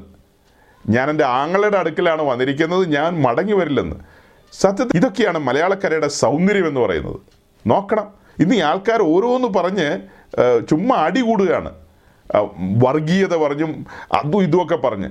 അതേസമയം പുതിയേടത്ത് അമ്മ കാഞ്ഞൂർ പുണ്യവാളൻ്റെ അടുത്ത് വന്ന്, സ്വന്തം ആങ്ങളുടെ അടുക്ക വന്ന് അവിടെ പാർക്കുന്നു. അപ്പോൾ അന്ന് അവരത് ആ പ്രശ്നം വെച്ച് ആറേഴ് ലക്ഷം രൂപ ചിലവാക്കി. അതിനേതാണ്ട് വേറെ വാക്കുകൾ പറയും, പുനഃപ്രതിഷ്ഠ എന്നോ ഏതാണ്ടൊക്കെ പറയും. അങ്ങനെ അത് തിരിച്ചു കൊണ്ടുപോയത് അതൊന്നും മര്യാദയല്ല ശരിക്കും, അതൊന്നും മതേതരത്തോട് ചെയ്യുന്ന ക്രൂരതയാണ്. ആങ്ങളെ പെങ്ങളും കൂടെ അവിടെ ഒരുമിച്ച് വസിക്കുന്ന സമയത്ത് അസൂയാലുക്കളായ ഈ ഭരണസമിതിക്കാർ അതിൻ്റെ കാര്യം വെച്ചിട്ട് പുള്ളിക്കാരിയെ തിരിച്ചു കൊണ്ടുപോകേണ്ട കാര്യമൊന്നുമില്ലല്ലോ. ഓക്കെ, ഞാൻ പറഞ്ഞു വന്നത് ഇങ്ങനെയൊക്കെയാണ് പശ്ചാത്തലം, ഇങ്ങനെയൊക്കെയാണ് പശ്ചാത്തലം. മതേതരത്വമായി ബന്ധപ്പെട്ട് നമ്മുടെ നാട്ടിലും ഒക്കെ ഇങ്ങനെ ഒത്തിരി കാര്യങ്ങൾ നടക്കുന്നുണ്ട്. പക്ഷേ അപ്പോസ്തോലികമായ കാര്യങ്ങളിലേക്ക് നമ്മൾ തിരിയുമ്പോൾ അപ്പോസ്തലന്മാരൊന്നും ഈ വക കാര്യത്തിനൊന്നും കൂട്ടുനിന്ന ആൾക്കാരല്ല, ഇങ്ങനെയുള്ള കാര്യങ്ങൾക്കൊന്നും കൂട്ടുനിന്ന ആൾക്കാരല്ല. അപ്പോൾ എന്താ വാദപ്രതിവാദം, കോറലിങ്, ഇങ്ങനെയുള്ള കാര്യങ്ങളൊക്കെ അദ്ദേഹം പറഞ്ഞല്ലോ. അതേസമയം നമ്മൾ പൗലോസിലേക്ക് നോക്കുമ്പോൾ അപ്പോസ്തല പ്രവൃത്തി പതിനേഴാം അധ്യായത്തിലേക്ക് നമുക്ക് തിരിഞ്ഞു നോക്കാം. പതിനേഴാം അധ്യായം പതിനേഴാം അധ്യായത്തിലേക്ക് നോക്കുമ്പോൾ പൗലോസിൻ്റെ അരയോപക കുന്നിലുള്ള പ്രസംഗം ആരംഭിക്കുന്നതിന് മുമ്പ് അഥേനയിലെത്തുകയാണല്ലോ. അഥേനയിലെത്തുകയാണ് പൗലോസ്, അഥേനയിലെത്തുകയാണ്. അഥേനയിൽ പൗലോസ് അവർക്കായി കാത്തിരിക്കുമ്പോൾ നഗരത്തിൽ ബിംബങ്ങൾ നിറഞ്ഞിരിക്കുന്നത് കണ്ട് മനസ്സിന് ചൂട് പിടിച്ചു. അയ്യോ, അഥേന എന്ന് പറയുന്ന ആ പട്ടണത്തിലെ തെരുവുകളിൽ അവിടുത്തെ ജാതീയമായ ക്ഷേത്രങ്ങളുണ്ട്. ആ ക്ഷേത്രങ്ങളിൽ സിയൂസ് ദേവൻ്റെയോ അപ്പോളോടെയോ പിന്നെ വേറെ ഉണ്ടല്ലോ കുറേ പുള്ളികൾ, ഇവരുടെയൊക്കെ ബിംബങ്ങളൊക്കെ നിറഞ്ഞിരിക്കുന്നത് കണ്ടിട്ട് പുള്ളിക്കാരന് ഹൃദയത്തിൽ ചൂട് പിടിച്ചു. ചൂട് പിടിച്ചിട്ട് അത് ഈ അടുത്തിടയ്ക്ക് ഒരാൾ പറഞ്ഞു, പൗലോസിന് അങ്ങനെ അവിടെ വെച്ച് ചൂട് പിടിക്കേണ്ട ഒരു കാര്യമില്ലെന്ന്. ഒരു ഉപദേശി പറഞ്ഞതാ, ഉപദേശി കൺവെൻഷൻ പ്രസംഗാനാ, ചെറിയ പുള്ളിയൊന്നുമല്ല. അദ്ദേഹത്തിൻ്റെ ശിഷ്യന്മാരൊക്കെ ഇടയ്ക്ക് നമ്മുടെ മീറ്റിംഗ് വരാറുമുണ്ട്. അപ്പോൾ പൗലോസിന് അങ്ങനെ അവിടെ വെച്ച് ഹൃദയത്തിന് ചൂട് പിടിച്ചു. ചൂട് പിടിച്ചിട്ട് പറയേണ്ടതല്ല സുവിശേഷം എന്ന് പൗലോസ് സുവിശേഷം പറഞ്ഞെന്നല്ല, ഈ കാഴ്ച കണ്ടപ്പോൾ തൻ്റെ ഹൃദയത്തിന് ചൂട് പിടിച്ചെന്ന് പറഞ്ഞാൽ ഉദ്ദേശം തനിക്കത് ഹൃദയഭാരം തോന്നി. സൃഷ്ടാവായ ദൈവം സൃഷ്ടിച്ച ജനം, ആ ദൈവത്തെ ആത്മാവിൽ ആരാധിക്കേണ്ട ജനമല്ലേ, അവർ വിഗ്രഹങ്ങളുണ്ടാക്കി വെച്ചിരിക്കുന്നു, ബിംബങ്ങളുണ്ടാക്കി വെച്ച് അതിനെയൊക്കെ ആരാധിക്കുന്നു. എൻ്റെ ദൈവമേ, ഈ മനുഷ്യർ സത്യമറിഞ്ഞ് അവർ മടങ്ങി വരാൻ ഇടയായിരുന്നെങ്കിൽ എന്നുള്ള ചിന്തയാണ്. അല്ലാതെ ആളുകളെല്ലാം ഉപദ്രവിക്കാൻ പോയി എന്നല്ല ചൂട് പിടിച്ചിട്ട്. ചൂടായി എന്നൊക്കെ നമ്മൾ പറയുമല്ലോ, ആ ചൂടല്ല ഇത്. തൻ്റെ ഹൃദയത്തിലെ ആ ഒരു കത്തലാണ് കാണിക്കുന്നത്, ആ കത്തൽ. ഓക്കെ, അത് കഴിഞ്ഞിട്ട് അതിൻ്റെ പതിനെട്ടാം വാക്യത്തിലേക്ക് വരുമ്പോൾ പതിനേഴാം അധ്യായത്തിൻ്റെ പതിനെട്ടാം വാക്യത്തിലേക്ക് വരുമ്പോൾ എപ്പിക്കൂര്യരും സ്റ്റോയിക്കരും ആയ തത്വജ്ഞാനികൾ ചിലർ അവനോട് വാദിച്ചു. ഈ വിടുവായർ എന്തു പറയുവാൻ പോകുന്നു എന്ന് ചിലരും അവൻ യേശുവിനെയും പുനരുദ്ധാനത്തെയും പ്രസംഗിക്കുക കൊണ്ട്, അയ്യോ യേശുവിനെയും പുനരുദ്ധാനത്തെയൊക്കെ അരയോപ കുന്നി നിന്ന് പ്രസംഗിച്ചെന്ന്. പക്ഷെ നമ്മുടെ പാത്രിയാർക്കീസൊന്നും അങ്ങനെ ഒരു സ്ഥലത്തും പോയി പ്രസംഗിച്ച് നമ്മൾ കേൾക്കാറില്ല. മുസ്ലിയാരും മൊല്ലാക്കിയൊക്കെ ഇരിക്കുമ്പോൾ മുസ്ലിയാരുടെ ആത്മാവിനും വിലയില്ലേ? സ്വാമിയുടെ ആത്മാവിനും വിലയുണ്ട്. യേശു ക്രിസ്തുവിനെ സ്വന്തം രക്ഷിതാവും കർത്താവുമായി സ്വീകരിച്ചാൽ നിത്യത ഉറപ്പാക്കാമെന്നുള്ളതാണ് ക്രിസ്തീയ വിശ്വാസം. പക്ഷേ അവരൊക്കെ അവർ ആയിരിക്കുന്ന ഇടങ്ങളിൽ അതാത് ദേവീദേവന്മാരെ ആരാധിച്ച് സേവിച്ചും ഒക്കെ പൊയ്ക്കോട്ടെ എന്നാണ് ഇവർ പറയുന്നത്. അപ്പോൾ സുവിശേഷം അറിയിച്ച് അവർ അടിവെച്ച് തരും, അത് വേറെ കാര്യം. മുസ്ലിയാരോടും സ്വാമിയോടും ഒക്കെ സുവിശേഷം പറഞ്ഞാൽ യേശു ക്രിസ്തുവിനെയും പുനരുദ്ധാനത്തെയും കുറിച്ച്, അങ്ങനെയല്ലേ? അതെ അതെ, യേശു ക്രിസ്തുവിനെയും പുനരുദ്ധാനത്തെയും പ്രസംഗിക്കുന്ന, പുനരുദ്ധാനത്തെക്കുറിച്ച് നല്ല വ്യക്തതയുള്ള ആളാണ് പൗലോസ്. അതായത് ആലുവപ്പുഴയിൽ മുങ്ങിയോ, വർക്കല കടപ്പുറത്ത് മുങ്ങിയോ, പിന്നെ തിരുവല്ലത്ത് മുങ്ങിയോ, അങ്ങനെയൊന്നും മുങ്ങിയിട്ട് കാര്യമില്ല, കാക്കയെ വിളിച്ചിട്ട് കാര്യമില്ല, പിന്നെ അനത ചൊല്ലിയിട്ട് കാര്യമില്ല, ഒപ്പീസ് ചൊല്ലിയിട്ട് കാര്യമില്ല. ഇങ്ങനെയുള്ള കാര്യങ്ങളിലൊന്നും അല്ല കാര്യം ഇരിക്കുന്നത്. രക്ഷിക്കപ്പെട്ട് സ്നാനപ്പെട്ട് കൃപയിൽ നിൽക്കണം, അങ്ങനെ വിശുദ്ധ ജീവിതം നയിച്ച് നിത്യത ഉറപ്പാക്കണം. ഇതാണ് ക്രിസ്തീയ സന്ദേശം. സിമ്പിളാണ്. ആ സിമ്പിൾ സന്ദേശം പറഞ്ഞ അടി ഉറപ്പാണ്. അത് ഈ ആളുകളോട് നേരിട്ട് അങ്ങനെ പറയുമ്പോൾ അവർ തട്ടുമുട്ടുമൊക്കെ വെച്ച് കൊടുക്കും, വേണേൽ തൊപ്പിയൊക്കെ ഊരിയെടുക്കും, ഈ അഞ്ചാറ് കൂട്ടം ഉടുപ്പൊക്കെ അതിൽ ഒന്നോ രണ്ടോ ഒക്കെ അവർ ഊരിയെടുക്കും. അത് കഴിയാത്തത് കൊണ്ടാണ് ഇവർ മതേതരത്വം പൂത്തൊലയട്ടെ എന്നും പറഞ്ഞ് മിണ്ടാതിരിക്കുന്നത്. പക്ഷെ നമ്മൾ ഒരു കാര്യം ഓർക്കണം, ഇവിടുത്തെ മതേതര സംവിധാനങ്ങൾക്കൊന്നും എതിരല്ല കേട്ടോ നമ്മൾ. നമ്മുടെ വീക്ഷണം അനുസരിച്ച് ഇത് ഈ ഇന്ത്യ മഹാരാജ്യം, നമ്മൾ ജീവിക്കുന്ന രാജ്യം അതാണല്ലോ, ആ രാജ്യത്തെക്കുറിച്ച് പറയാം. ഈ രാജ്യം ഇവിടുത്തെ ഹിന്ദുക്കൾക്കും മുസ്ലിങ്ങൾക്കും ക്രിസ്ത്യാനികൾക്കും നിരീശ്വരവാദികൾക്കും സിഖുകാർക്കും എല്ലാവർക്കും ഉള്ളതാണ്. ഇവിടെ ജനിച്ചു വളർത്തപ്പെട്ടവർക്ക് എല്ലാവർക്കും അവരുടെ മതം പ്രാക്ടീസ് ചെയ്യാൻ അവസരം വേണം. എല്ലാവർക്കും അവരുടെ മതകാര്യങ്ങൾ എന്താ അറിയിക്കാനും ഒക്കെ അവർ അത് അതിന് പെരുമാറട്ടെ. ആരെയും അടിച്ചമർത്തണ്ട. ഏതാണ് ശ്രേഷ്ഠമെന്ന് മനസ്സിലാക്കിക്കൊണ്ട് അത് ഏറ്റെടുക്കുവാനും അത് പ്രാക്ടീസ് ചെയ്യുവാനും അതിനനുസരിച്ചൊരു ജീവിതക്രമം കെട്ടിപ്പടുക്കുവാനും ആളുകൾക്ക് സ്വാതന്ത്ര്യം വേണമെന്നുള്ളതാണ് നമ്മുടെ പോയിൻറ്റ്. നിങ്ങൾക്ക് മനസ്സിലായി കാണുമായിരിക്കും. ഇവിടെ നിന്ന് ഏതെങ്കിലും ഒരു മതസംവിധാനത്തിൽപ്പെട്ട ആളുകളെ മാറ്റി നിർത്തുകയല്ല വേണ്ടത്. എല്ലാവരെയും ഉൾക്കൊള്ളണം. ഉൾക്കൊള്ളുക എന്ന് വെച്ചാൽ സ്നേഹിക്കണം. അതേസമയം അവർക്ക് അവരുടെ കാര്യങ്ങൾ പറയാൻ അവസരം വേണം, അത്രമാത്രം. ഈ ആളുകളെയൊക്കെ ഇവിടെ നിന്ന് മാറ്റി കളഞ്ഞിട്ട് ഇവരെയൊക്കെ ഈ നാട് കടത്തി കളഞ്ഞിട്ട് ഞങ്ങൾക്ക് മാത്രം ഇവിടെ ജീവിച്ചാൽ മതി, അങ്ങനെ ചിന്തിക്കുന്നവരല്ല നമ്മൾ. ഈ സകല ജനത്തിൻ്റെയും നടുവിൽ ഒരുമിച്ച് ജീവിക്കണം. അപ്പോൾ തന്നെ നമുക്ക് ലഭിക്കപ്പെട്ട സത്യങ്ങൾ മറ്റുള്ളവരോട് പങ്കുവെക്കണം. ഇതാണ് നമ്മുടെ ആഗ്രഹം. നമ്മുടെ അയൽവാസികൾ, സ്നേഹിതരായവരെല്ലാം, അവർ ഏത് മതത്തിലായിക്കോട്ടെ, ദൈവവിശ്വാസിയോ അല്ലാത്തവരും ആയിക്കൊള്ളട്ടെ, അവരെല്ലാം ക്ഷേമത്തോടായിരിക്കണമെന്ന് ആഗ്രഹിക്കുന്നവരാണ് നമ്മൾ. മറ്റ് മനുഷ്യരുടെ ഉന്നമനം നമ്മൾ ആഗ്രഹിക്കുന്നുണ്ട്. അതിനേക്കാൾ അപ്പുറമായൊരു കടന്ന ചിന്തയും കൂടെ നമുക്കുണ്ട്. അത് വിശുദ്ധ തിരുവഴുത്തിൽ നിന്ന് നമുക്ക് കിട്ടിയ ചിന്തകളാണ്.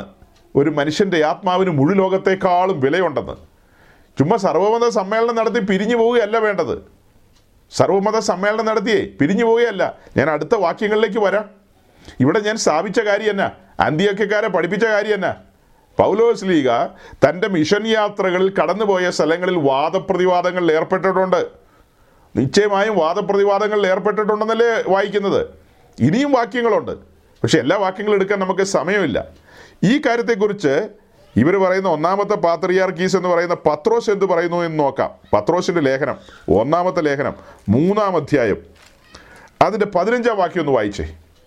First Peter chapter three verse fifteen, മൂന്നിൻ്റെ പതിനഞ്ച്. നിങ്ങളിലുള്ള പ്രത്യാശയെക്കുറിച്ച് ന്യായം ചോദിക്കുന്ന ഏവരോടും സൗമ്യതയും ഭയഭക്തിയും കൊണ്ട് പ്രതിവാദം പറയാൻ എപ്പോഴും ഒരുങ്ങിയിരിക്കുകയും. അപ്പോൾ ഒരു സത്യക്രിസ്ത്യാനി തന്നോട് ചോദ്യം ചോദിക്കുന്നവരോട് നമ്മുടെ പ്രത്യാശയെക്കുറിച്ച്, വിശ്വാസത്തെക്കുറിച്ച്, നമ്മുടെ നടപടിക്രമങ്ങളെക്കുറിച്ച് ചോദ്യം ചോദിക്കുന്ന ഏതൊരാളോടും മറുപടി പറയാൻ പാകത്തിന്, പ്രതിവാദം പറയുവാൻ പാകത്തിന് ഒരുങ്ങിയിരിക്കാനാണ് പറയുന്നത്. കാരണം ആളുകൾ ചോദ്യവുമായിട്ട് വരും. ആ ചോദ്യം ചോദിക്കുന്ന ആളുകളെല്ലാം സൗമ്യമായി ചോദിക്കണമെന്നൊന്നും നമുക്ക് പറയാൻ പറ്റില്ല. അവർ ചോദിക്കുന്നത് അവരുടെ സൗകര്യാർത്ഥമായിരിക്കും. അവർ ചിലപ്പോൾ താടക്കിട്ട് തട്ടൊക്കെ വെച്ച് തന്നിട്ടായിരിക്കും ചോദിക്കുന്നത്. പക്ഷെ നമ്മൾ തിരിച്ചെന്ത് ചെയ്യണം? സൗമ്യതയോടെ മറുപടി പറയുക. അവരെ സ്നേഹിച്ചുകൊണ്ട് മറുപടി ഉണ്ടായിരിക്കണം. അതാണ് പോയിന്റ്. മനസ്സിലായോ? മറുപടി ഉണ്ടായിരിക്കണം ഒരു ക്രിസ്ത്യാനിക്ക്. കാരണം പ്രത്യാശ അത്ര വലുതാന്നീ, അറിഞ്ഞ സത്യം അത്ര വലുതല്ലേ, നാം മുറുകെ പിടിക്കുന്ന സത്യങ്ങൾ. ഇവിടെ പൗലോസിനെ കുറിച്ച് എന്താ പറയുന്നത്? അവൻ ക്രിസ്തുവിനെ പ്രസംഗിക്കുന്നവനാണ്, പുനരുദ്ധാനം പ്രസംഗിക്കുന്നവനാണ്, മരണം കൊണ്ടൊന്നും അവസാനിക്കുന്നില്ലെന്നേ. മരണാനന്തര ജീവിതത്തെക്കുറിച്ച് വ്യക്തമായ കാഴ്ചപ്പാടുള്ളവരാണ് സത്യക്രിസ്ത്യാനികൾ. ഈ കാണുന്ന ഭൂമിയും ഈ ആകാശവും ഒഴിഞ്ഞു പോകും, തൽസ്ഥാനത്തേക്കൊരു പുതിയ ഭൂമിയും പുതിയ ആകാശവും വരും. അവിടെ സൃഷ്ടാവായ ദൈവം താൻ വീണ്ടെടുത്ത ജനവുമായിട്ട് ഒരുമിച്ച് വസിക്കും. ആ വീണ്ടെടുപ്പിൻ്റെ ഭാഗമാകുവാൻ നിങ്ങൾക്ക് മനസ്സുണ്ടോ? അതിനുള്ള സാധ്യത തുറന്നു കിടക്കുകയാണ്. പിതാവായ ദൈവം തൻ്റെ പുത്രനെ കാൽവറിയിൽ പരസ്യമായി നിർത്തിയിരിക്കുകയാണ്. സുവിശേഷത്തിൻ്റെ ഭാഗങ്ങളാണതെല്ലാം. അത് അതിൻ്റെ നിലയിൽ പറഞ്ഞു കേൾപ്പിക്കുമ്പോൾ സത്യമാർഗത്തിലേക്ക് വരുവാൻ മനസ്സുള്ളവരെല്ലാം കടന്നു വരണം, സത്യമാർഗത്തിലേക്ക് കടന്നു വരുവാൻ. അങ്ങനെയല്ലേ? പ്രതിവാദം പറയേണ്ട സ്ഥലത്ത് പ്രതിവാദം പറയണം. വാദിക്കാൻ വരുന്നവരോട് ചില സ്ഥലത്ത് വാദിക്കാനായിട്ട്, ചില സ്ഥലത്ത് പൗലോസ് വാദിക്കുന്നില്ല. അതൊക്കെ ആത്മാവിൻ്റെ നടത്തിപ്പാ. ഫസ്റ്റ് കൊരിന്ത്യൻസ് ചാപ്റ്റർ ഇലവൻ പതിനൊന്നാം അധ്യായത്തിന്റെ പതിനാറാം വാക്യം. ഒരുത്തൻ തർക്കിക്കാൻ ഭാവിച്ചാൽ അങ്ങനെയുള്ള മര്യാദ ഞങ്ങൾക്കില്ല, ദൈവസഭകൾക്കുമില്ല എന്ന് ഓർക്കട്ടെ. ഈ വിഷയത്തിൽ ഇവിടെ ഒരു വിഷയം പറയുന്നുണ്ട്.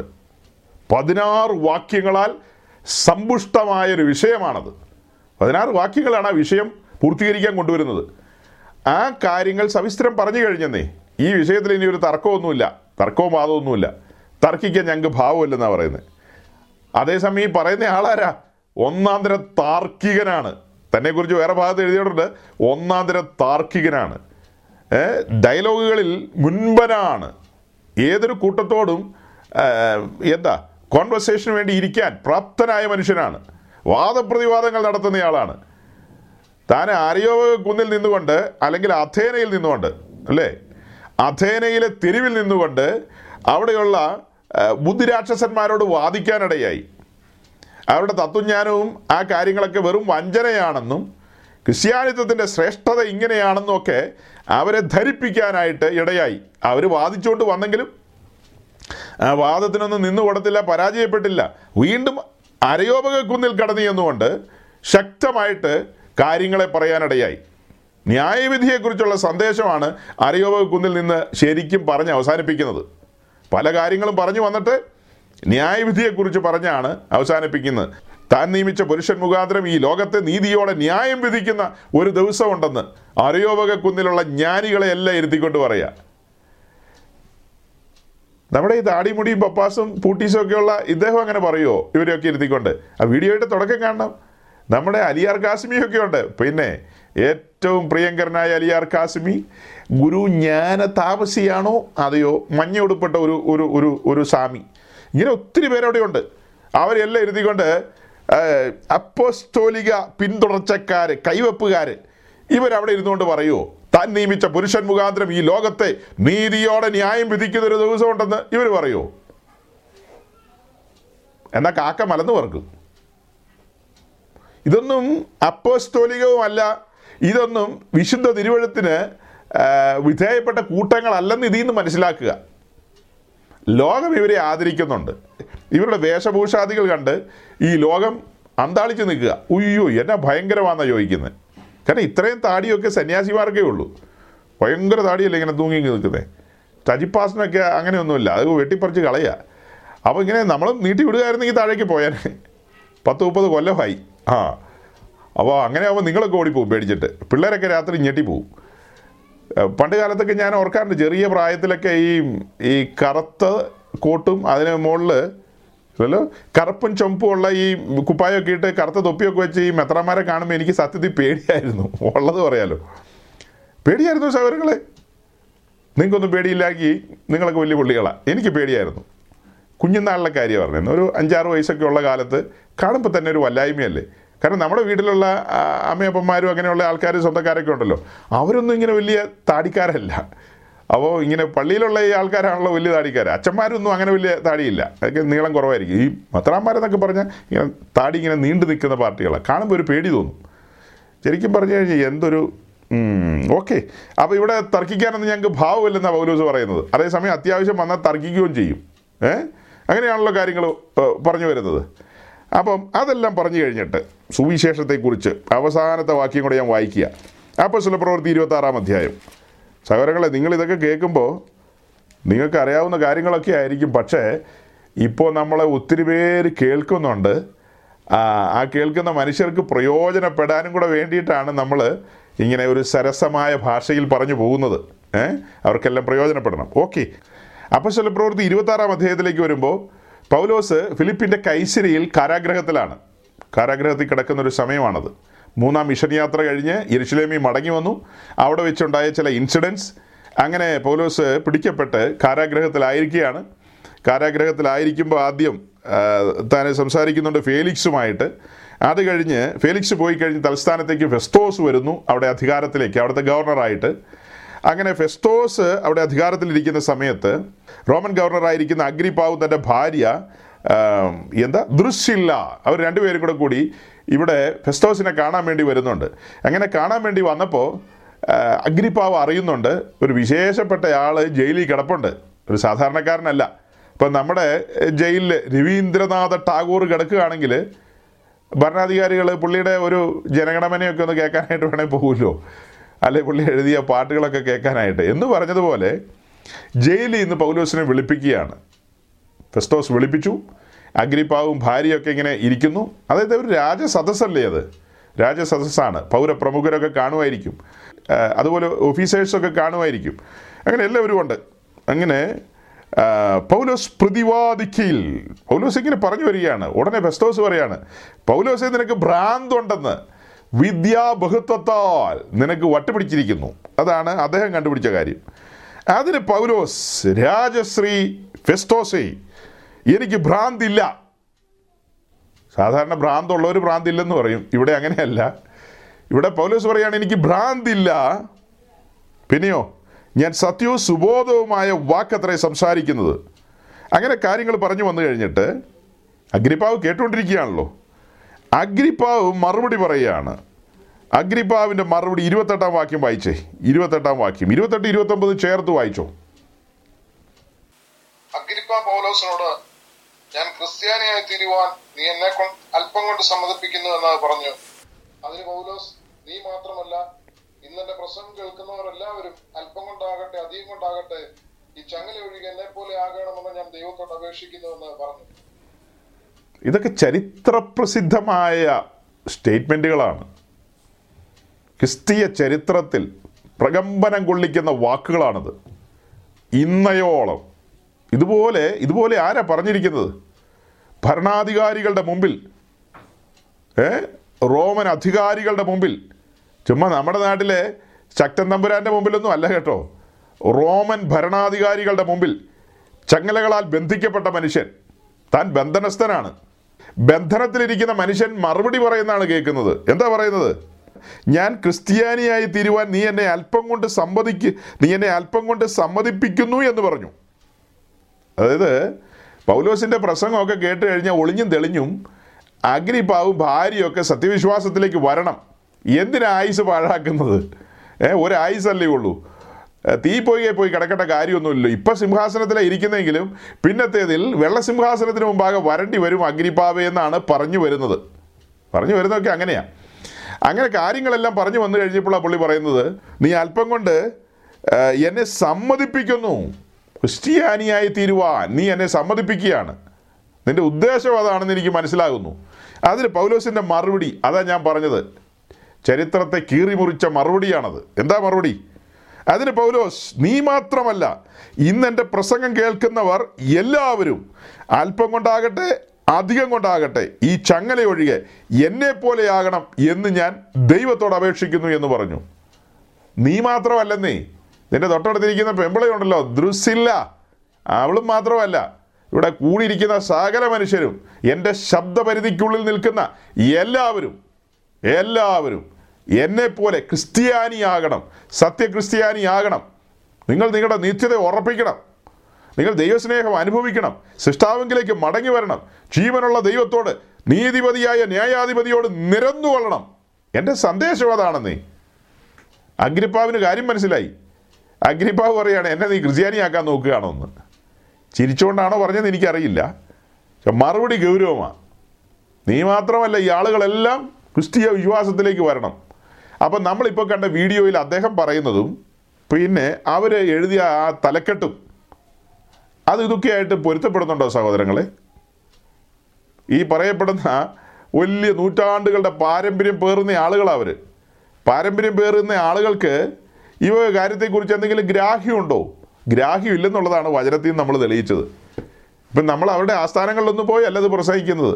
നമ്മുടെ ഇടയിലുള്ള സഹോദരങ്ങൾ മനസ്സിലാക്കണം, സ്വർഗത്തിലെ ദൈവം നമുക്ക് വചനം വെളിപ്പെടുത്തി തരുന്ന ആ വഴികൾ മനസ്സിലാക്കണം. ഈ കാര്യത്തെക്കുറിച്ചുള്ളൊരു പിക്ചറല്ലേ നമ്മുടെ മുമ്പിൽ തുറന്നു കിട്ടുന്നത്. അവർ പറഞ്ഞ ആ കാര്യങ്ങൾക്ക് ബദൽ നമ്മൾ വചനത്തിലേക്ക് നോക്കുമ്പോൾ ആദിമസഭയുടെ സ്വഭാവമാണ് നമുക്ക് വെളിപ്പെടുന്നത്. ആ ആദിമസഭയുടെ സ്വഭാവം കാഹളം ധ്വനിക്കുന്നത് വരെ ദൈവസഭയ്ക്ക് ഉണ്ടായിരിക്കണം. മനസ്സിലായോ? ആദിമസഭയുടെ പ്രാക്ടീസ് എങ്ങനെയായിരുന്നോ അതിൻ്റെ നേച്ചർ എങ്ങനെയായിരുന്നോ അങ്ങനെ തന്നെയായിരിക്കണം കാഹളം ധ്വനിക്കുമ്പോഴും.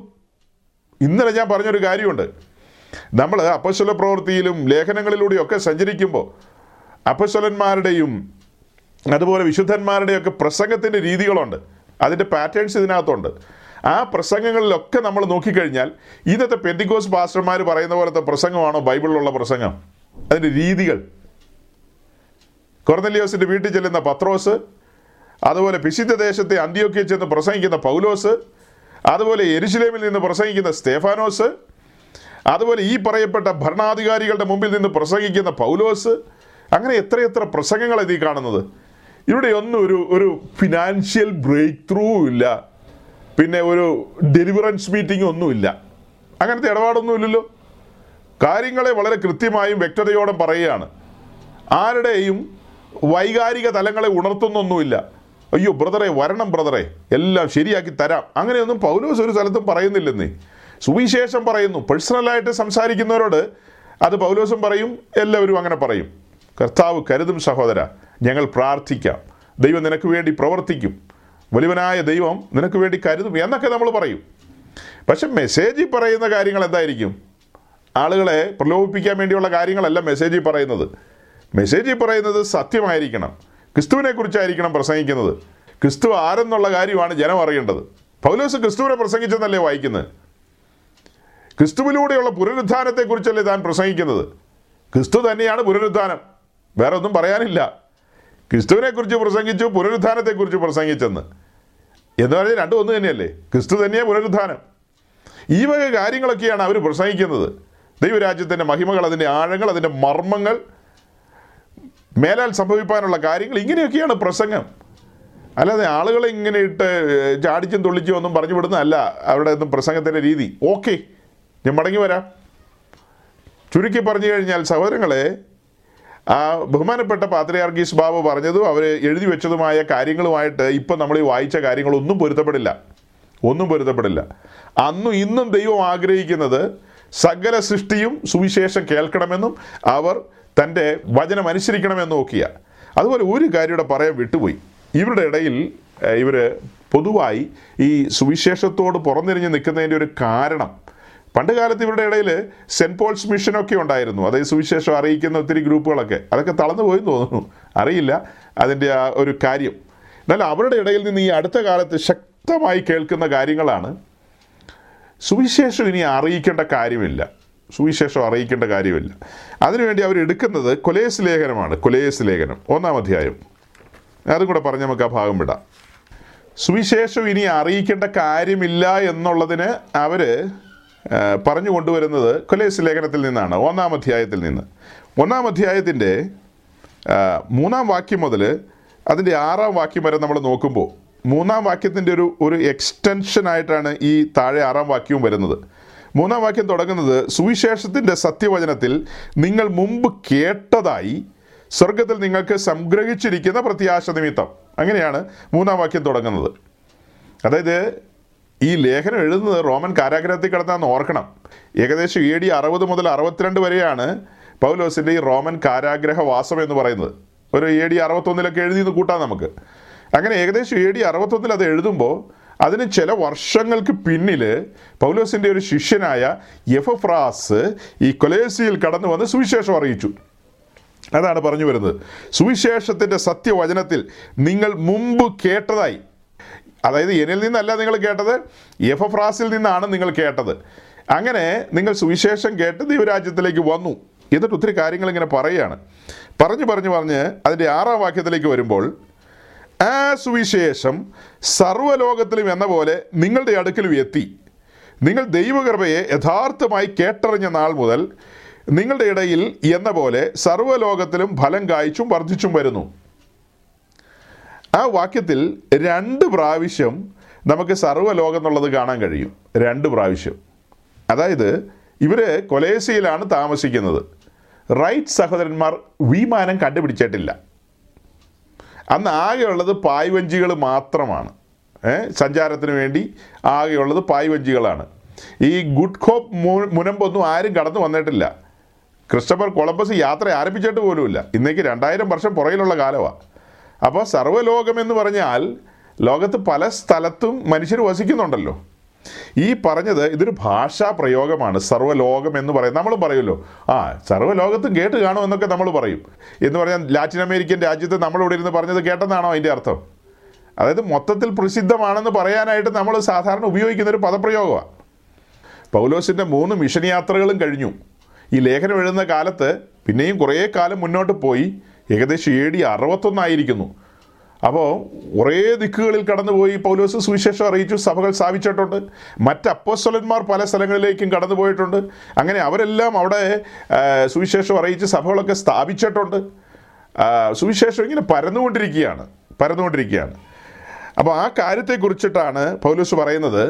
പൗലോസിൻ്റെ മൂന്നാം മിഷൻ യാത്രയിൽ തന്നെ എഫെസോസിൽ കടന്നു വന്ന് അവിടെ സുവിശേഷം അറിയിച്ചു.